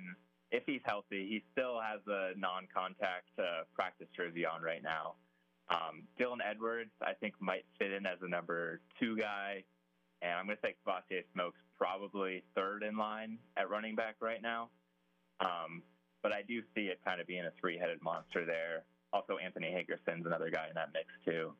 Um, you definitely won't get as many snaps as McCaskill or Dylan Edwards, but um, you know I think he'll have at least one big game this year. You know, depending on what happens. You look at the Pac 12 getting ready to dissolve and essentially has dissolved right in front of our eyes. Coach Sanders being a little bit ahead of the curve there. I know that it would be a great send off and it would really shock a lot of people. You mentioned the over under on wins, but the Pac 12 conference here, when you do have the number five teams that are in the top 25 coming out of the Pac 12, still a, a tough conference before it does disintegrate. Yeah, yeah. I mean, you got Oregon, USC, Utah, Washington. I mean, I think any of those teams could really fight for a college football playoff spot this year. Um, you know, obviously Colorado's, you know, not quite in that conversation yet. Um, but it's going to be an extremely different, difficult conference. Um, you know, that's, you know, it worries me a little bit with their tough schedule. Um, definitely one of the hardest in the nation. Um, yeah, it's it's a bummer, you know, everything that's happened with the Pac-12, but um, you know, at least I think it'll go out the right way with you know a really successful year with uh, you know the group of teams and the talent at quarterback especially. You guys got a big game this week at TCU. Uh, they're actually a three-score favorite against you guys, coming off that embarrassing loss against Georgia uh, last year. What do you think that this game means to set the tempo for the rest of Colorado's season, and how do you think it's going to go? Yeah, no, definitely, definitely huge for the Buffs. Um, I mean, I think inside that locker room, I think no matter what happens, their confidence is going to remain high. Um, you know, obviously a very difficult game to start the season, but I mean, from the outsider's perspective, I mean, 0 and 1 yeah, that, that, that's going to hurt the Buffs a bit. I think it will definitely slow down, you know, some of the hype there with Coach Prime. Um, but you know, all that matters is what's going on inside that locker room, and you know, I think no matter what happens, you know, I think it'll be a competitive game. Um, I'll definitely take the under on that, you know, three touchdown line. Um, yeah, I think it's going to be competitive, and you know, no matter what happens, they're going to remain confident. Jack Carlough, managing editor, Buffaloes Wire, covers the Colorado Buffaloes. And as far as the first home game, Nebraska comes to Boulder, and Nebraska being one of those 80s and 90 dynasty teams of Tom Osborne being led. And you look at Colorado with their tradition and Kordell Stewart and the national championships that were won there the ticket sales have been tremendous, and I think the fans overflowing and wanting to be a piece of the rebuilding and the rebranding of this Colorado team is evident, and it will be on display not only on the road in that first game versus TCU, but of course the first home game against Nebraska. Yeah, no, I'm definitely looking forward to that. Um, last time Nebraska was in Boulder was uh, 2019, and unfortunately there was a little too much red at Folsom Field that day. So I think the hope for Buffs fans is to you know keep the red out. Uh, I think Deion Sanders has already eliminated the color red from you know CU's uh, athletic buildings. You can't wear red in Boulder right now. Um, really, that that rivalry just means so much to this program, and I'm excited for a new chapter to you know be written in a couple weeks. So it came out that Amazon Prime is going to be doing a Coach Prime Colorado documentary for you guys this season. You have the clip that goes viral, you know, whether good or bad, with Coach Prime getting onto his guys about fighting and having each other's back in any type of situation like that. Is, in a way, do you think Coach Prime might be taking a little bit of the shine away from the student athletes and Colorado? Or is this what Colorado signed up for and they just needed this type of publicity from a guy as big time as Deion Sanders? I think definitely uh, you know, when athletic director Rick George hired Deion, he, he knew what was what was coming. Um, you know, I think it's uh, the whole media environment here has changed so much um, with the amount of publicity around this team. You know, obviously with Deion Sanders, but I mean, I think it's really good for the student athletes too. Um, you know, they're wearing their social media handles on the back of their jerseys. Um, so I think it really does bring the program up, and I think it brings you know each player up as well. Just you know, for them to get their faces in front of so many more people, you know, compared to last year. The excitement, though, as far as then you look at TCU, Nebraska, and then Colorado State. I, I, think that when you have that interstate rivalry, so of course Alabama Auburn here is well known. Would you say Colorado State and Colorado have that opportunity to to create some type of historic rivalry moving forward? And with the reclassification or the redoing of the conferences next year, will we even continue to see Colorado State and Colorado? Um, I believe they do have a couple more matchups scheduled in the future. Uh, CU goes to Fort Collins next year. Um, they haven't played each other since 2019, though, and from about like 2000 to 2019 to 2019, that game was played at the Broncos Stadium. Um, but now this year, the game is moving back onto campus um, at Folsom Field. So I think that will be really good for the rivalry.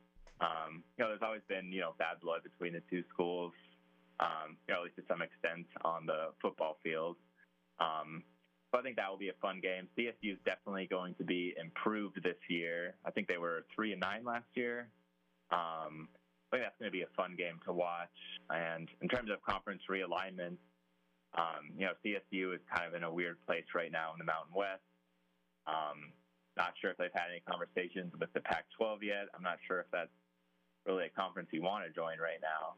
Um, but you know, I think that rivalry is great for the state, and I think it will be uh, it will continue to stay strong moving forward. Jack, can't thank you enough for the time, man. Uh, how can the rest of our listeners out here, if they want to stay locked in on what the Buffaloes are up to and what Deion Sanders has going on, how can they follow the rest of your Colorado Buffalo coverage? Yeah, you can follow us on Twitter or X, I guess it is now, at uh, Buffaloes Wire. Um, and we are part of the USA Today Sports Media Group. Um, we got Twitter and Facebook. We follow pretty much every angle you can imagine of the bus. And uh, you can follow me as well on Twitter at Jack underscore Carlough, um, C A R L O U G H. And we'll uh, looking forward to the season and keeping our fans, uh, you know, in the loop throughout it. Jack, appreciate the time and good luck against those Horned Frogs. Awesome. Thank you guys so much.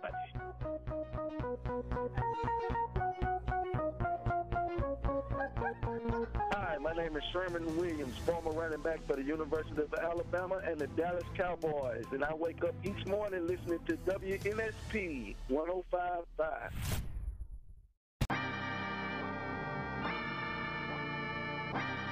It's official.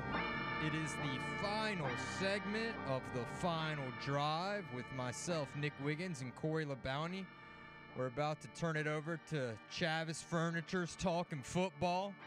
But man, it has been a great show. We talked about the Saints getting their new kicker, Acuna getting attacked or hugged or whatever that was, the Heisman hopefuls and who we think's going to come out of that. What's the toughest position in football? Is it harder to be a corner or is it harder to be a wide receiver? We both side with Richard Sherman as much as I love Michael Irvin. The Chargers wave Max Duggan. Cardinals, they got no quarterback. They cut Colt McCoy. We talked to JT Crabtree, South Alabama. Got a big game against Tulane, maybe the biggest game of the year, right here in week one. Chris Gordy kept us locked on SEC. We went around the whole conference and about what their week one matchups are. And then we talked a little Colorado, little Deion Sanders with Jack Carlough. Corey, it's been a good time. Absolutely. And to add on top of that, don't forget Josh Donaldson right here from Faith Academy, cut by the New York Yankees. 50 mil for his final two years will be owed to him. He's eligible to be picked up by another team. Hopefully, he'll be picked up and we'll see him in postseason play. Neil Farrell Jr. traded to the Kansas City Chiefs. And I think that's a great move for Neil Farrell, having an opportunity to to see and, and go to one of the, the Raiders' hated rivals there with the Chiefs. And you also have the Thompson versus IMG game. Of course, we saw Saraland taking on Lipscomb on ESPN, but that Thompson versus IMG game, it's been canceled this week due to travel concerns for IMG and Hurricane Idalia. So not able to see some of that great high school football, but of course, the safety of those that are coming in Florida in contact with that hurricane. We wish them nothing but the best, but that game will not happen this season, will not be rescheduled because of both of those schedules that are too tight to try to do. And also, Sister Jean. Yeah, that's Sister Jean. 104 years of age. Of course, Loyola out of Chicago. We see her in the NCAA tournament fame here a few years ago when Loyola Chicago makes that terrific Final Four run. She throws the first pitch between the Milwaukee Brewers and the Chicago Cubs today. Not quite sure if she was clocked throwing the fastball at 104 miles per hour, but Sister Jean, 104 years of age. Man, that is. Look, I love Sister Jean. I love those teams, and it's nice to see her still kicking and and throwing some zingers out there. But Corey, before we wrap up, I got a question for you, man. Go ahead, brother. Do you think that the NFL is scripted? Absolutely no. Well, the NFL released some footage today of the first script read through of the NFL. Keegan Michael Key of Key and Peele fame is the director of this NFL season, and he wanted to hear what Travis and Jason Kelce and their mom had to say on input uh, for this upcoming season. Okay, everybody, playoff time. What do we got? I say we run last year's script back. Who doesn't love a good sequel, right? Nice. But we're just going to tweak the ending a little bit. There we go. Write that down. What if that Jimmy Garoppolo character fell in love with my character? That's good right oh, there. Steamy. Forbidden love. I like it, Mama K. That's a good looking guy right there, Mom. I see where you're going. Whoa. Me likey. Vegas, baby! I'll be down. NFL script. And, hey, listen. Who doesn't the- love a good sequel? Eh, I eh. know I know Kelly Finley, our Chiefs fan, our office Chiefs fan wouldn't mind it. Mom anytime mom can get involved Uh-huh. in a cool commercial like that with two brothers that are battling one another in the Super Bowl, the script may actually be running run back, but I know mom would say, "Look, both my babies got a Super Bowl ring instead of just one, and having to choose which one she wants to to root for." But no, that that's always pretty good, and of course, being Hump Day tomorrow, looking forward to George Teague joining us once again here on the final drive. George Teague, 1 3 there for the Crimson Tide. And Nick, you put him on the spot, asked him about his greatest DBs or to rank the three DBs. Again, with someone with insight like that, we'll be able to talk Cowboys. We'll be able to talk Crimson Tide. We'll be able to talk high school football And with George gonna, Teague. We're going to talk with him every single week. Every Wednesday, we're going to talk with this guy. So, man, the final drive, man, it just keeps getting better. What can we say?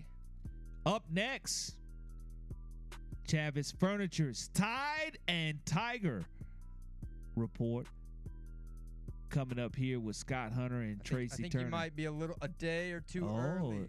and- eh, oh, it's talking football. Talking football with Scott and Tracy, but we'll be definitely mentioning a little bit of Tide and Tiger. This is the final.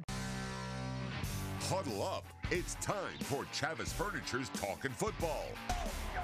Stay with us as Scott Hunter and Tracy Turner discuss Alabama, Auburn, South Alabama, the SEC, and college football around the country. Brought to you by Bayou Fasteners and Clutch and Powertrain. Call now at 694 1055 or join the discussion on the Sound of Mobile app.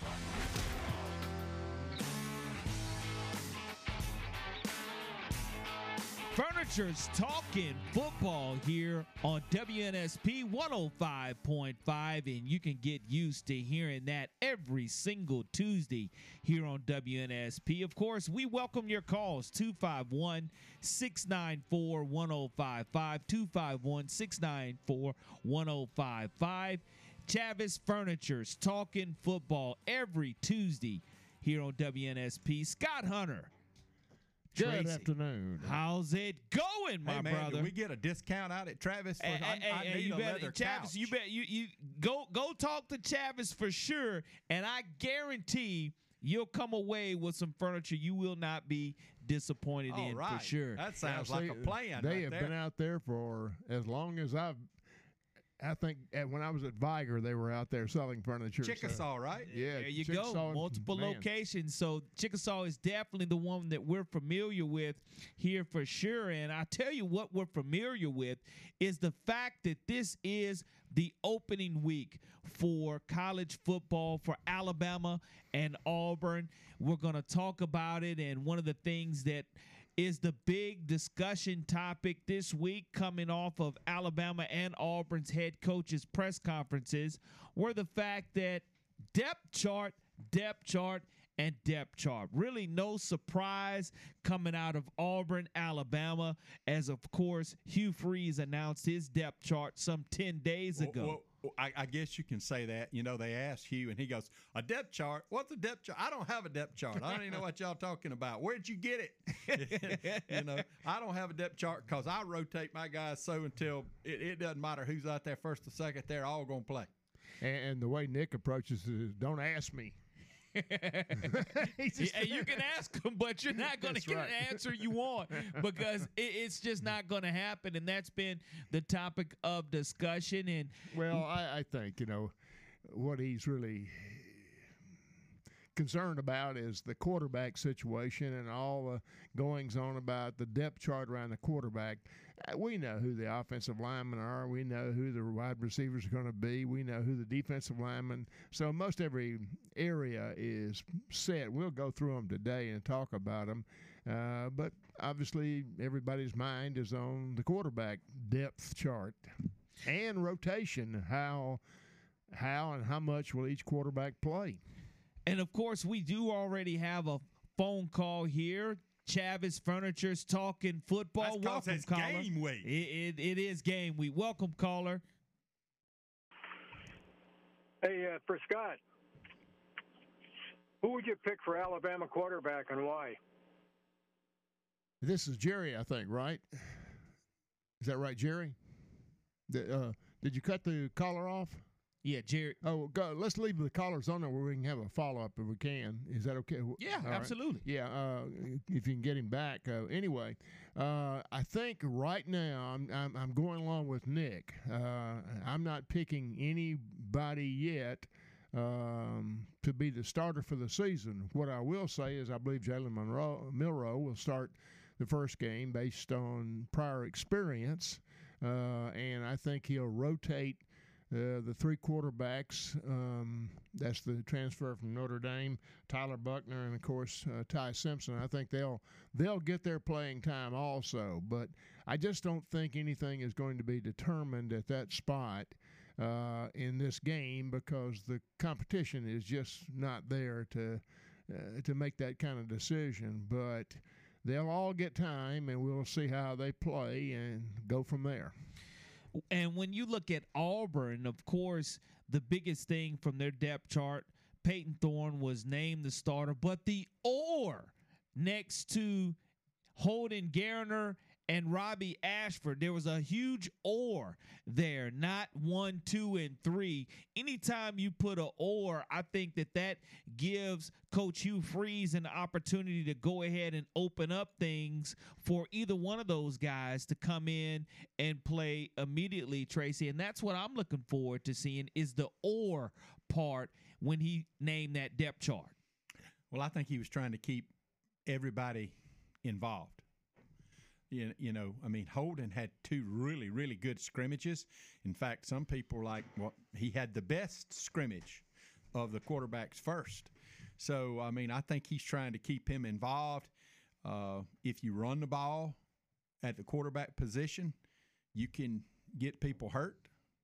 And, you know, don't you want to keep Holden involved if Robbie or Payton get hurt? So it really it really seems like that's sort of what he's trying to do. And for Auburn, from a depth chart standpoint, the wide receiver starters don't matter. Yeah, I think they do. I think anytime you're looking at a wide receiver second team, third team. You just want to have the type of consistency that you need from those wide receivers because if Auburn's able to establish a running game, I think that that's huge as well with them having a lot of success throwing the football. We know Hugh Freeze wants to go tempo, tempo, tempo. How successful they will be will be in regards to if they put the ball on the money, who's going to catch the football? Well, look, let, let me uh, I've told everybody or mentioned it a couple of times, Corey. If you'll go back and get on the computer and YouTube or look up whatever, find back when he was at Ole Miss, he does an interview, uh, and I'm, I'm, I'm, trying to remember. I think it's the former Auburn um, center that's on SEC Network. You know, that little Cole Cubelic. That's the one, but it may not have been. But regardless, he does an interview that talks about the theories and what he's trying to accomplish on offense and what he's trying to do. And what you always see, if you would go back to Ole Miss, let's say uh, AJ Brown, he would be split to the other side, opposite of either in in, in old language, a slot and flanker, or trips to one side or you move to trips to one side, but you always have an AJ Brown or a Metcalf or do you do you, do you remember the size of these guys I'm describing that are Man, on? I, I remember physical. They were tall as trees. All right. Well, let me let me tell you who are the three uh, wide receivers that Hugh's going to line up over there. Shane Hooks, six four. Camden Brown, six three. Nick Mardner, six six. Do we see a pattern here?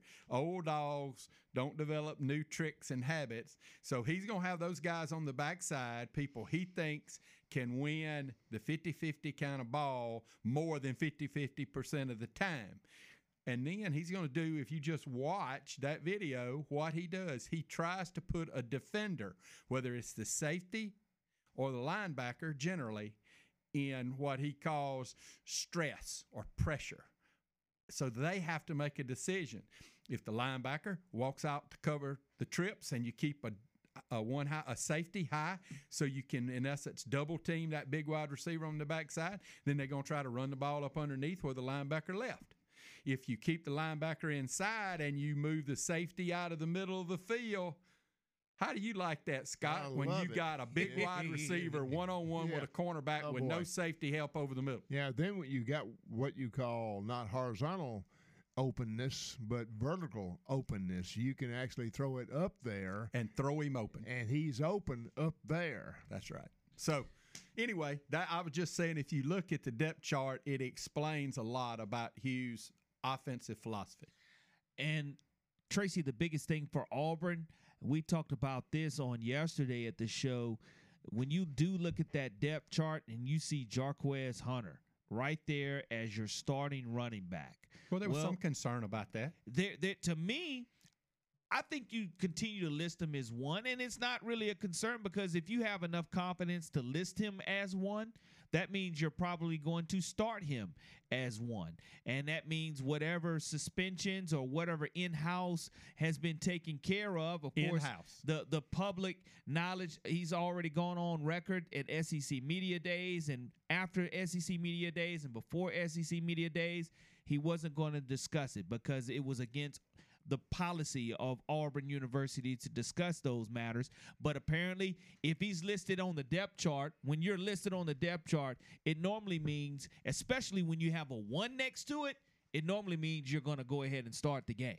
That you know that's what everybody thinks, and I know from my experience, and I'm sure Scott's too, because my coach and and a lot of my coaches, if I need to go down the list, Neil Callaway, Wayne Hall, you know, I can go. They all learned from one certain head coach that I told you a while ago won 323 games. So uh, you don't discuss that stuff out in public.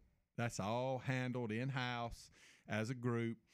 You know what your punishment was. I know what you're going to do. If you ran all the stadiums that you had to run because of whatever you might have done, skipped class, didn't go to study hall, late for practice, maybe had somebody in the dorm that wasn't supposed to be there after time, maybe you didn't get to the dorm on time, whatever it is. The public doesn't need back in those days no. You know, you just got to pedal up and down the stadium and smooth the concrete a little bit. We had some that got so good at it, they had to run with concrete blocks on their arms. yeah, that that, that means that definitely means that uh, trouble is is followed you. Uh, but we didn't have all that doghouse stuff because he dealt with it. Trust me, five thirty in the morning running upper deck at Jordan Hare is not fun, but Coach Dye's philosophy was I'm not going to punish everybody else by sitting you and you can help us win. I'm going to punish you. You're going to regret your mistake. Then, you know, you get out there and can play. That was just his philosophy. Now, there's certain times when you just have to remove them from the team, but I mean, go back and read some of the stories of him going and getting both from the bus stop and I know some of the things we can talk to my good friend up in Andalusia Tommy A.G. from Maplesville Alabama who he talked to about you know only thing in Maplesville is a mill yeah sawmill yeah. you know and so uh, public didn't need to know about all those things, and he dealt with them. And now l- look at where they are: a, a, a major corporate head. For, for, yeah, Bo had money to be a corporate head, but he's a business person. Okay, Tommy is the director of parks and recreations in Andalusia, Alabama, a beautiful town yeah. here. You coaches know, coaches learn how to handle players the the the way that eh, will get the the push the button on the player. I remember mm, Billy Brewer, Dog Brewer at Ole Miss, telling me that when he first got there, he had one player on the whole team, Freddie Joe Nunn linebacker. That's all he had. Yeah, well, that was a pretty good one. yeah, and, and uh, he said the dorm director came to me, but I hadn't been there two weeks. I was living in the dorm, me and Sue, and uh, he comes to me and says Freddie Joe came in, had a few pops, and he tore up, uh, you know, he trashed the dorm the other night. So I called him in. I said, Freddie Joe, so you're gonna have to go run stadium steps at dawn with Coach so and so, the defensive, you know, coach. And he said, Coach, I, am not gonna run any stadium steps at dawn. I'm not gonna do that. And he said, Well, I'm gonna tell you what, Freddie Joe, this is just between you and me. If you don't go out there and run those stadium steps tomorrow morning, you're going back to Nanih Waiya, Mississippi for the rest of your life. and that's, that's not where he wanted to be. Brady Joe thought about that. He said, Coach, I think I'll run those stadium steps at dawn. There's a, like you said, there's a great way. I, I don't to, know to where Nanih Waiya, Mississippi is, but man, it wasn't Oxford. The, prospect of that is not very good. Absolutely. but, and, but I, Dog Brewer found Freddie Joe's button and he hit it. And, and Freddie Joe, of course, went on a great career. I think with the Arizona Cardinals, you know, big time pro, uh, draftee and so forth. That's what it takes, and also what it takes is sometimes you don't determine your opening opponent. And here for both Alabama and Auburn, of course, for the Crimson Tide, they'll be opening against Middle Tennessee State University, and you look at Auburn opening up against UMass. We'll talk about what it means to open up with an opponent that's not ranked in the top 25 in week number one as we return after these messages here on the Chavis Furnitures Talking Football Tuesday here on WNSP 105.5.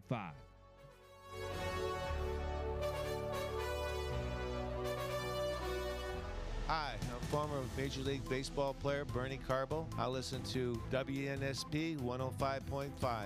Love every minute of it. Welcome back to Chavis Furniture's Talking Football on 105.5 FM, live at WNSP.com and on the Sound of Mobile app. Once again, Scott Hunter and Tracy Turner. Welcome back to Chavis Furniture's Talking Football here on WNSP 105.5. Corey LaBounty, along with Scott Hunter and Tracy Turner here on a great, terrific Tuesday, as that means that Alabama and Auburn both putting toe to leather on Saturday, and Auburn opens up against UMass, and they're favored, of course, over the Minutemen. But Tracy, when you look at when you come in and you play an opponent like a UMass, and your first year Hugh Freeze in your debut era. Of course, you're not going to down talk or talk bad about any opponent that you're going to face, but Auburn comes into this game probably as 28 point favorites. What are you looking to see Auburn accomplish against a team like UMass? Because some years you do open up with a big time kickoff classic game like we do see with Florida State and LSU. You go with that huge non conference rivalry game. Of course, in week two, Alabama opens with Texas, but here it is Auburn and UMass. What do you well, got? I think when Auburn scheduled UMass, they didn't know they would have a team that was one and zero who went on the road and was seven point underdogs and won by ten at New Mexico State, which is not a super easy place to try fly all the way out to, and in the altitude and the desert and all that to go play. And so obviously UMass is not going to be intimidated by the heat. They've already played in a hot place, you know. Now the humidity for probably 15% out there, and it'll probably be 102% in Auburn. But um, the the the main thing is, I think Auburn wants to try to be uh, Auburn, polished, run their plays, those kind of things. Not necessarily whether you can just uh, use some kind of broke razzle dazzle plays and score a whole lot of points, but but uh, get better. And uh, I was just looking here. I think the most important thing that Hugh has done for Auburn is the right tackle is 6'6, 312 senior. The right guard is 6'5, 343 senior. The center is 6'4, 307 senior. The left guard is 6'5, 338 junior. And the left tackle is 6'3, 307 four year junior, but it can go pro there's a lot of football games that have been played by those five guys, and yeah. it all if if Auburn can average 195 or 200 yards a game running the ball, so they can take some pressure off of Payton Thorne and throw it when they want to, not when they have to. Scott talks about you know that money down, third and seven, third and eight. That's a hard pill to convert. Third and three, now am I going to run Hunter? Am I going to throw a little swing pass and get it? Am I going to run at you and make you take a step back and throw a stop, a slant? I, have got so many things I can run to pick up three as compared to a third and eight when you're going to be pinning your ears back now and try to come get me. So that I think that is a big thing for Auburn to be successful is the fact they have five experienced starting offensive linemen. And Tracy's got a point there when – if you let me choose the area on the whole team that I wanted to be veteran and really good, obviously you can guess this. I would have choose the offensive line. Well, you tell us that story, Scott. I've been here long enough to know now. In your, you know, when you and I were in school, we would pick our A day team. You oh know, yeah. The head coach wouldn't be there. The assistants yeah. would coach, yeah. and we'd all have fun at Auburn because Larry Blakeney, who went on to Troy and helped establish them, was a more yeah. wide open coach than Coach Dye was, and so you would pick You know, the seniors would get together and be split up, and then they would pick the teams. And and I'd always pick all the offensive line starters and give the other quarterback Johnny Musso and the wide receivers, and he'd be on his he'd be on his tail back there all day. I'm, I'm standing there, my uniform didn't even need washed. That's a smart man right there, Scott. I mean, you, you got to have the big uglies up front to Boy, to oh take care of you That's right. without question. And I know that Auburn coming in having 40 new faces that weren't even in the spring game and participate in the spring game. So that's going to be something that I'm going to definitely keep an eye on the cohesiveness and the cohesion and how long it takes. Is it the second drive or the third drive, or do they go ahead and get it in gear on the first drive and automatically go to zero to a 100 very fast? And as far as Alabama is concerned, all eyes, without question, are going to be at Scott Hunter's most anticipated position and and most skilled and most knowledgeable position of anyone that I know. It's Scott Hunter. It's going to be the quarterback position. If I had to guess, I really am going to say it's going to be for sure two series for Jalen Milroe, a third if they're successful out of the first two.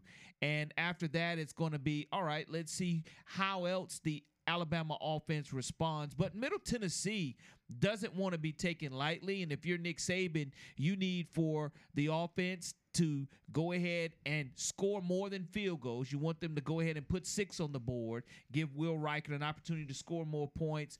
And also, you want to see the execution defensively get that three and out. Well, as far as offense is concerned, first game like this against a, an opponent, you really don't have to show them the whole show, if you will, from a game plan standpoint. Uh, but you want to try to play perfectly um, against an opponent like this and not make mistakes, errors, mental mental mistakes. Uh, and so forth, and so use it sort of like an NFL exhibition game. Use it like that to to smooth out a lot of wrinkles and so forth, and give some people some real experience, which Jalen Jalen Mil- Milroe will get, and also uh, Ty Buchner will get some. Ty Ty Simpson will get some. So that's the kind of game it's going to be. I think Alabama wins it, you know, going away th- three and a half, four scores, but that's not as important as going out there and going back to what I just said, trying to play a near perfect game from an execution standpoint.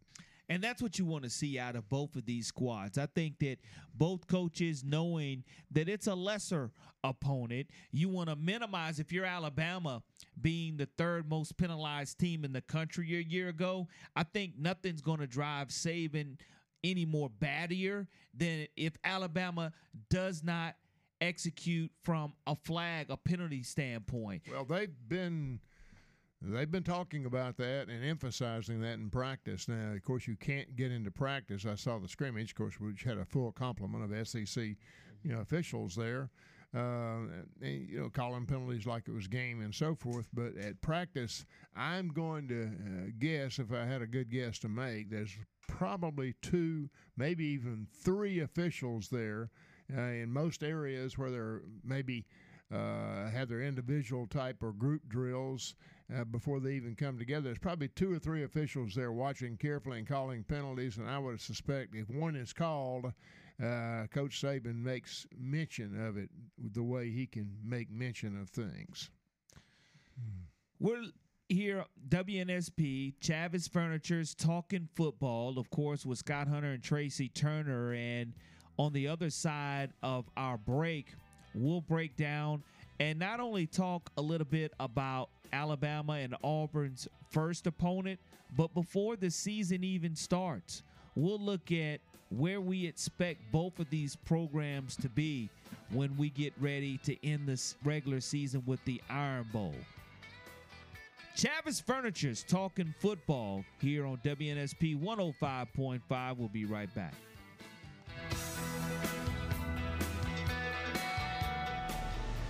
Hey, this is Amari Cooper. You're listening to Sports Radio WNSP. Welcome back to Chavis Furniture's Talking Football on 105.5 FM, live at WNSP.com and on the Sound of Mobile app. Once again, Scott Hunter and Tracy Turner. Welcome back to Chavis Furniture's Talking Football. Corey LaBounty, joined by two legends, an Alabama and Auburn lure, of course, Scott Hunter and Tracy Turner, here every single Tuesday on WNSP 105.5. We welcome your telephone calls 251 694 1055. 251 694 1055 is how you can reach us. Corey, let's recap recap one more time the uh, rule changed regarding the clock not stopping except for the last two minutes uh, of each half. And let me turn over that. I think some people made some comments to me this uh, past week watching a game how how fast uh, I think they were watching Notre Dame and Navy Mm-hmm. how fast the game moved uh, by not stopping the clock on first down. So again, let me find that. Well, anyway, to recap the rule coming into the season, and I don't know if fans have really gotten into this yet, but uh, the clock will not stop after first downs. Uh, and it'll only stop in the, the second or last two minutes of the first half and the last two minutes of the second half. So I'm thinking that they were thinking it took maybe 12 or 15 total plays uh, out of the game. So I'm I'm thinking it. I think we spoke about it when we talked about the rule that uh, this is going to take 10, maybe maybe as much as 15 plays. Uh, uh, you know that could be run in a typical game where offense maybe runs 75 plays. It may be down into the you know 60s or so. So watch out for that. Uh, not just to Alabama and Auburn this week, but when you're watching college college football in particular, uh, kind of make yourself a mental note of how many plays uh, you're seeing in the first half and second half versus how many you would have seen uh, in a similar game last season. Scott, I know both. You know, when you look at having an opportunity to to witness and see Alabama's spring game, the the biggest improvements from Alabama. If you're brand new coordinators, that's that's something that I think has to be stressed too. Oh, sure, yeah. For for Alabama, and then of course Auburn with the brand new head football coach. It, I- the biggest difference that fans probably want to see is what is going to be a Tommy Rees' offense. Of course, we know the blueprint that Nick Saban has put into place, but you mentioned the speed of the game. Uh, three yards in a cloud of dust, not necessarily so, but the domination here at the line of scrimmage by this veteran offensive line squad, I think you mentioned third and one a year ago, Alabama not being able to convert, fourth and one, struggling to convert. I don't think that that's going to be the story this year with this offensive line. Well, um, Alabama's already already got its offensive passing system set. It's going to be a three three wide, even four wide uh, type setup, and that's not going to change. Now Notre Dame under Tommy didn't run that because they didn't have as, as many speedy wide receivers and top notch wide receivers uh, that Alabama has. I used to joke with my friend Mike McCoy, who was friend and played at Green Bay with me in Notre Dame. He would fuss about Notre Dame couldn't get speed. I said, sure you can. Just move Notre Dame down to Orlando. you, you'll find plenty of speed within 500 miles of Orlando. But anyway, uh, I think what Tommy's going to take uh, take advantage of is having um, all those receivers that he hadn't had at Notre Dame. And obviously, if you got them, you got to use them because if you're going to recruit receivers uh, like the one out at Saraland, you got to be throwing them the ball. So that's uh, that enters the kind of enters into the uh, thinking also. I'm looking forward to seeing this offensive line for Alabama because when you have three or four running backs and the depth that Nick Saban has created, I, I know that this J.C. Latham ha- has really come to SEC media days and said his personal goals are to to win the best offensive lineman in the country and to dominate his opponent and, and to increase his own value and to help his teammates to do that as well, Scott. And I, I know that it's not been a question mark from an offensive line standpoint, but I do know a year ago having the best quarterback in the country in Bryce Young, Bryce Young was running around for his life more than you would have liked. Yeah, there have. was at some points in the season uh, not adequate protection, and a lot of that had to do with the defensive schemes that defensive coordinators that had the athletes uh, and had a scheme to put the pressure on him, and the O line and the backs who have to they have to get in there too to help with pass protection uh, just simply didn't come through. But I think Eric Wolford has come. You know, this is his third year, I think, as offensive line coach. And I'm told at Kentucky, after about his third year, he really matured a terrific offensive line at Kentucky. So I'm thinking the same thing is happening at Alabama. And that's what I saw in the scrimmage here two Saturdays ago. The offensive line didn't have any blows, bad bad protections, uh, running game. You know, they they stuck it up in there. So I think you're going to see a, a, much more coordinated and better offensive line. I know you got a freshman out there, in Kadyn Proctor, at left tackle, uh, but it just looks like to me across the board they're going to be a better O line. Well, I, I'm not going to sugarcoat as far as where I think Alabama can be and where they will be at the end of the season, which is playing for a national championship. Uh oh. And that's Uh-oh. tough. Uh oh. That's tough. Uh oh. Got a call. Got, got we got to call a foul on you. Did I did I jinx it, Scott? Co- Coach Dye and Coach Bryant will not let their players, former players, talk about anything but the next game. Fair enough. Fair fair enough there. Fair, fair enough there as far So- as from a, a, so a- I, a I don't want Tennessee Coach is- Dye yelling at Tracy again. and I'm sure I don't want Coach Bryant yelling at me again. I, I've heard this former Alabama great and Packer and Bill and Falcon legend say that Bebo, that's what Coach Stallings, you know, was in it. BB, you know how he's Beep. BB? Beep. Yeah. Beep Stallings. They said, well, this isn't a big mm-hmm. game playing some directional school, you whatever. And Scott said, Coach Stallings said, well, just lose one of them and see how big it is. That's that's it. So, That's a fact. so you better be- have So your you head need, in the to, you need to not worry about middle directional Tennessee because you lose it, and and it'll be just like last year. You lose to Tennessee by three, two, Yeah. and LSU in overtime by one or whatever, and you're on the outside looking in. So And that's not where you you want to be because I, I do believe this, guys. When Alabama and Auburn both are great, I think it, it's better for this state. Absolutely. And and, No and what do I, what I mean by that, Scott, we don't have that Yeah. pro franchise here. Yeah. We you know, it's Alabama and or Auburn for for this entire state. Now you do have of course other universities you can cheer for, but the flagship schools, Alabama and Auburn, when both of them come into that Iron Bowl with one loss, so you have a chance to to run a Yep. perfect season. It, it, it just makes the anticipation so much better. Now, if Auburn can find a way to win eight or nine games, Hugh Freeze is going to be nominated for Coach of the Year. Nick Saban, if he can find a way to uproot Kirby Smart, who are the back-to-back national champions, and take that crown back and say, "Look, I just let you borrow it for a couple of years. It belongs to me."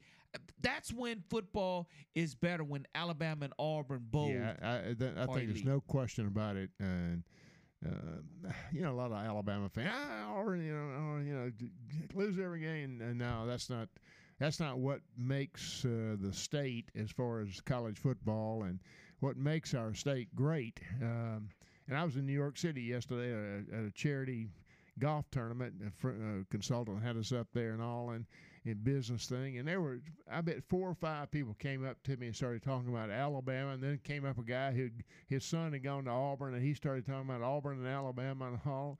So Auburn and Alabama nationwide um, have a following in, in college football circles. So when they come together and they play each other, and it's for a lot of stakes, that's a great thing for our state.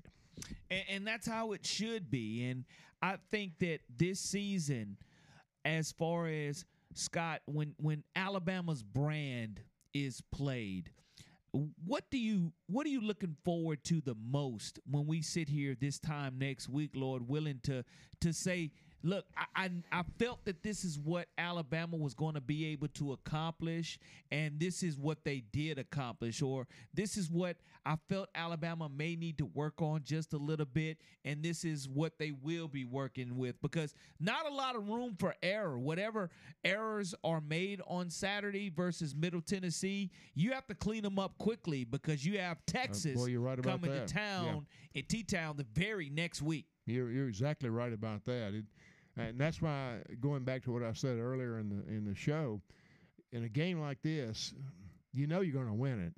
But what you want to do is try to go out there and execute perfectly and play a perfect game. Now, obviously that's going to be impossible, but that's what you strive for in a game like this where you know you're going to win it. And that sets you up for the game the next week when you go out and you've had a good outing and you've played well, you know you can go out against Texas and repeat that if you practice like that and get ready mentally like that. What about you, Tracy? As far as the expectations for Auburn, what what you know that you're going to see versus what you probably in your mind would know that they're probably going to be working on before they go out to the West Coast and play the the latest game ever in the history of Auburn University. Well, I'm I'm really interested to see Coach Roberts' defense. I'm looking down here at the, uh, you know, Coach Roberts has coached at Baylor, ran was a defensive coordinator, and I see this transfer running at second team safety Griffin Speaks, who transferred from Baylor, and I'm like, hmm, he didn't start at Baylor, but he's second team. Why is that? Because I think they want somebody back there that helps get everybody else lined up to run Coach Roberts' defense. Because his defense is predicated on pressure and uh, causing the defense, the offense to be uncomfortable and turnovers and uh, lost yardage plays. You know, because it's a whole lot easier to make a first down on second and five than it is second and fifteen.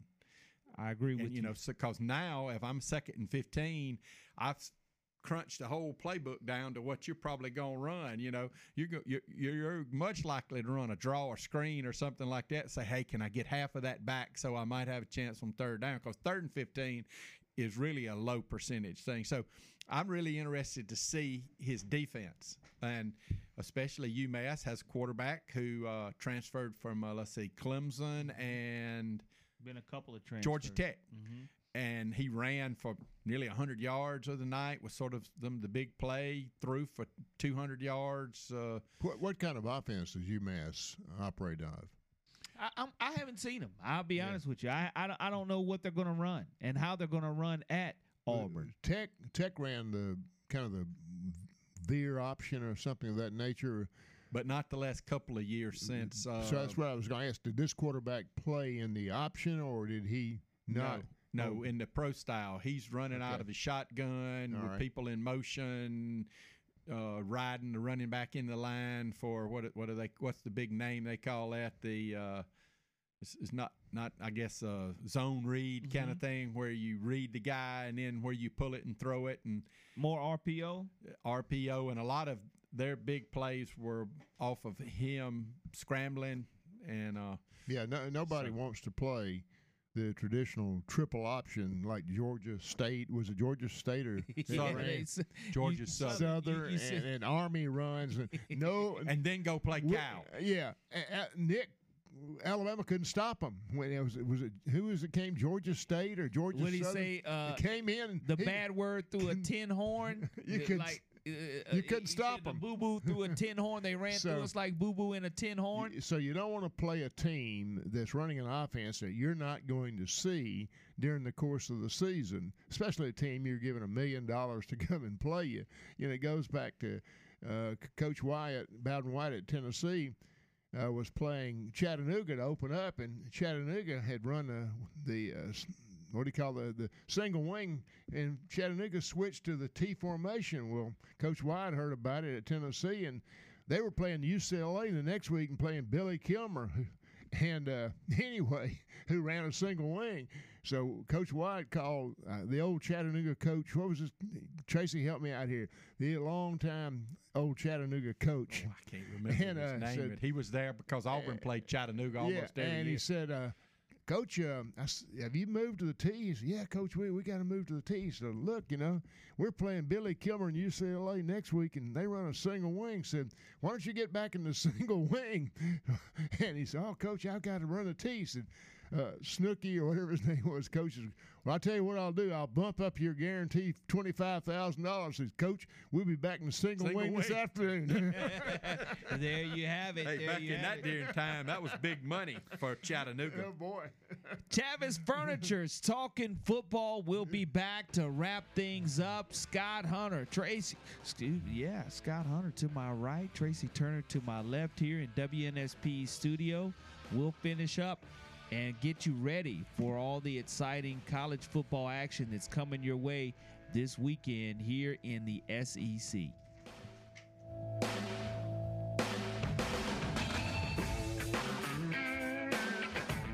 Hey there, this is Bob Baumhower, ex-jock, head fry cook, and I listen to 105.5 WNSP, Mobile, Alabama. Welcome back to Chavis Furniture's Talking Football on 105.5 FM, live at WNSP.com and on the Sound of Mobile app. Once again, Scott Hunter and Tracy Turner. Welcome back to Talking Football. Chavis Furniture's Talking Football, that is. And of course, game week is upon us. We've gone through spring, we've here through fall practice, and it- it's time now for the rubber to meet the road, so to speak. And Scott, when you look at Alabama playing Middle Tennessee State, the Alabama Crimson Tide, if you had to kind of give a, a, a a score to where you think Alabama would be comfortable with at the end of the day at the when you're not only as a fan, a former player knowing what kind of final score would you like to predict? Well, I think Middle Tennessee State uh, is going to come out the winner because they get a check for about a million and a half dollars. So they're the ultimate winner. But as far as the game's score, I really don't. I, I can't predict it because it's going to be three, four touchdowns or so, and Nick can turn it on, turn it off by you know substituting quarterbacks. So don't look at it like like it's a game like Texas where oh man, ten points. You know, no, look at it as okay. Who does he put in at quarterback? How much do they play, and how well did they do? So this is a game to evaluate, not worry about the final score. Love that. What about you, Tracy? Auburn, do you have a prediction? Of course, the odds makers, I think, are saying 28, but is there a magic number? Of course, that goose egg on the visitor scoreboard is always a great number when you're trying to have that defensive shutout. But what, what kind of score are you looking for Auburn and UMass? Well, I would like to just see sort of a clean game.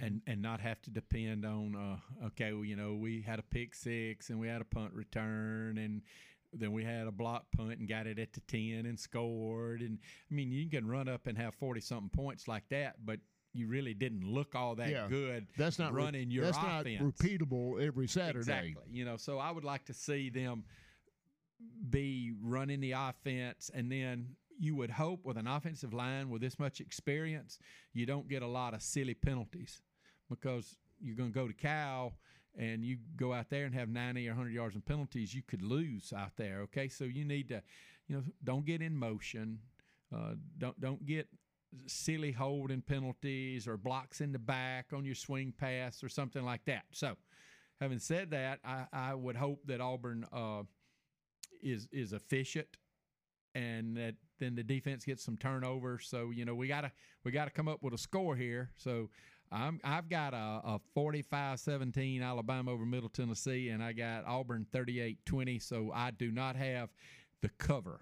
If that's important to anybody, it's not important to me. I, I like the fact uh, 17 for Middle Tennessee. I, I I just don't see them being Alabama. If they give up 17, Nick Saban's going to go nuts and ballistic. Well, As- of course, how, how you how you if you give it up when you're serious first second quarter, that's but if you give it up with the seconds and thirds in there in the fourth quarter, don't worry. Whole different story. Don't worry. Well, I tell you, we'll be able to break it down to see how close we were. Chavis Furniture's Talking Football coming to you every Tuesday here on WNSP 105.5. Appreciate you, and Good we'll job, talk Corey. to you. Appreciate you, Scott. We'll talk to you again next week.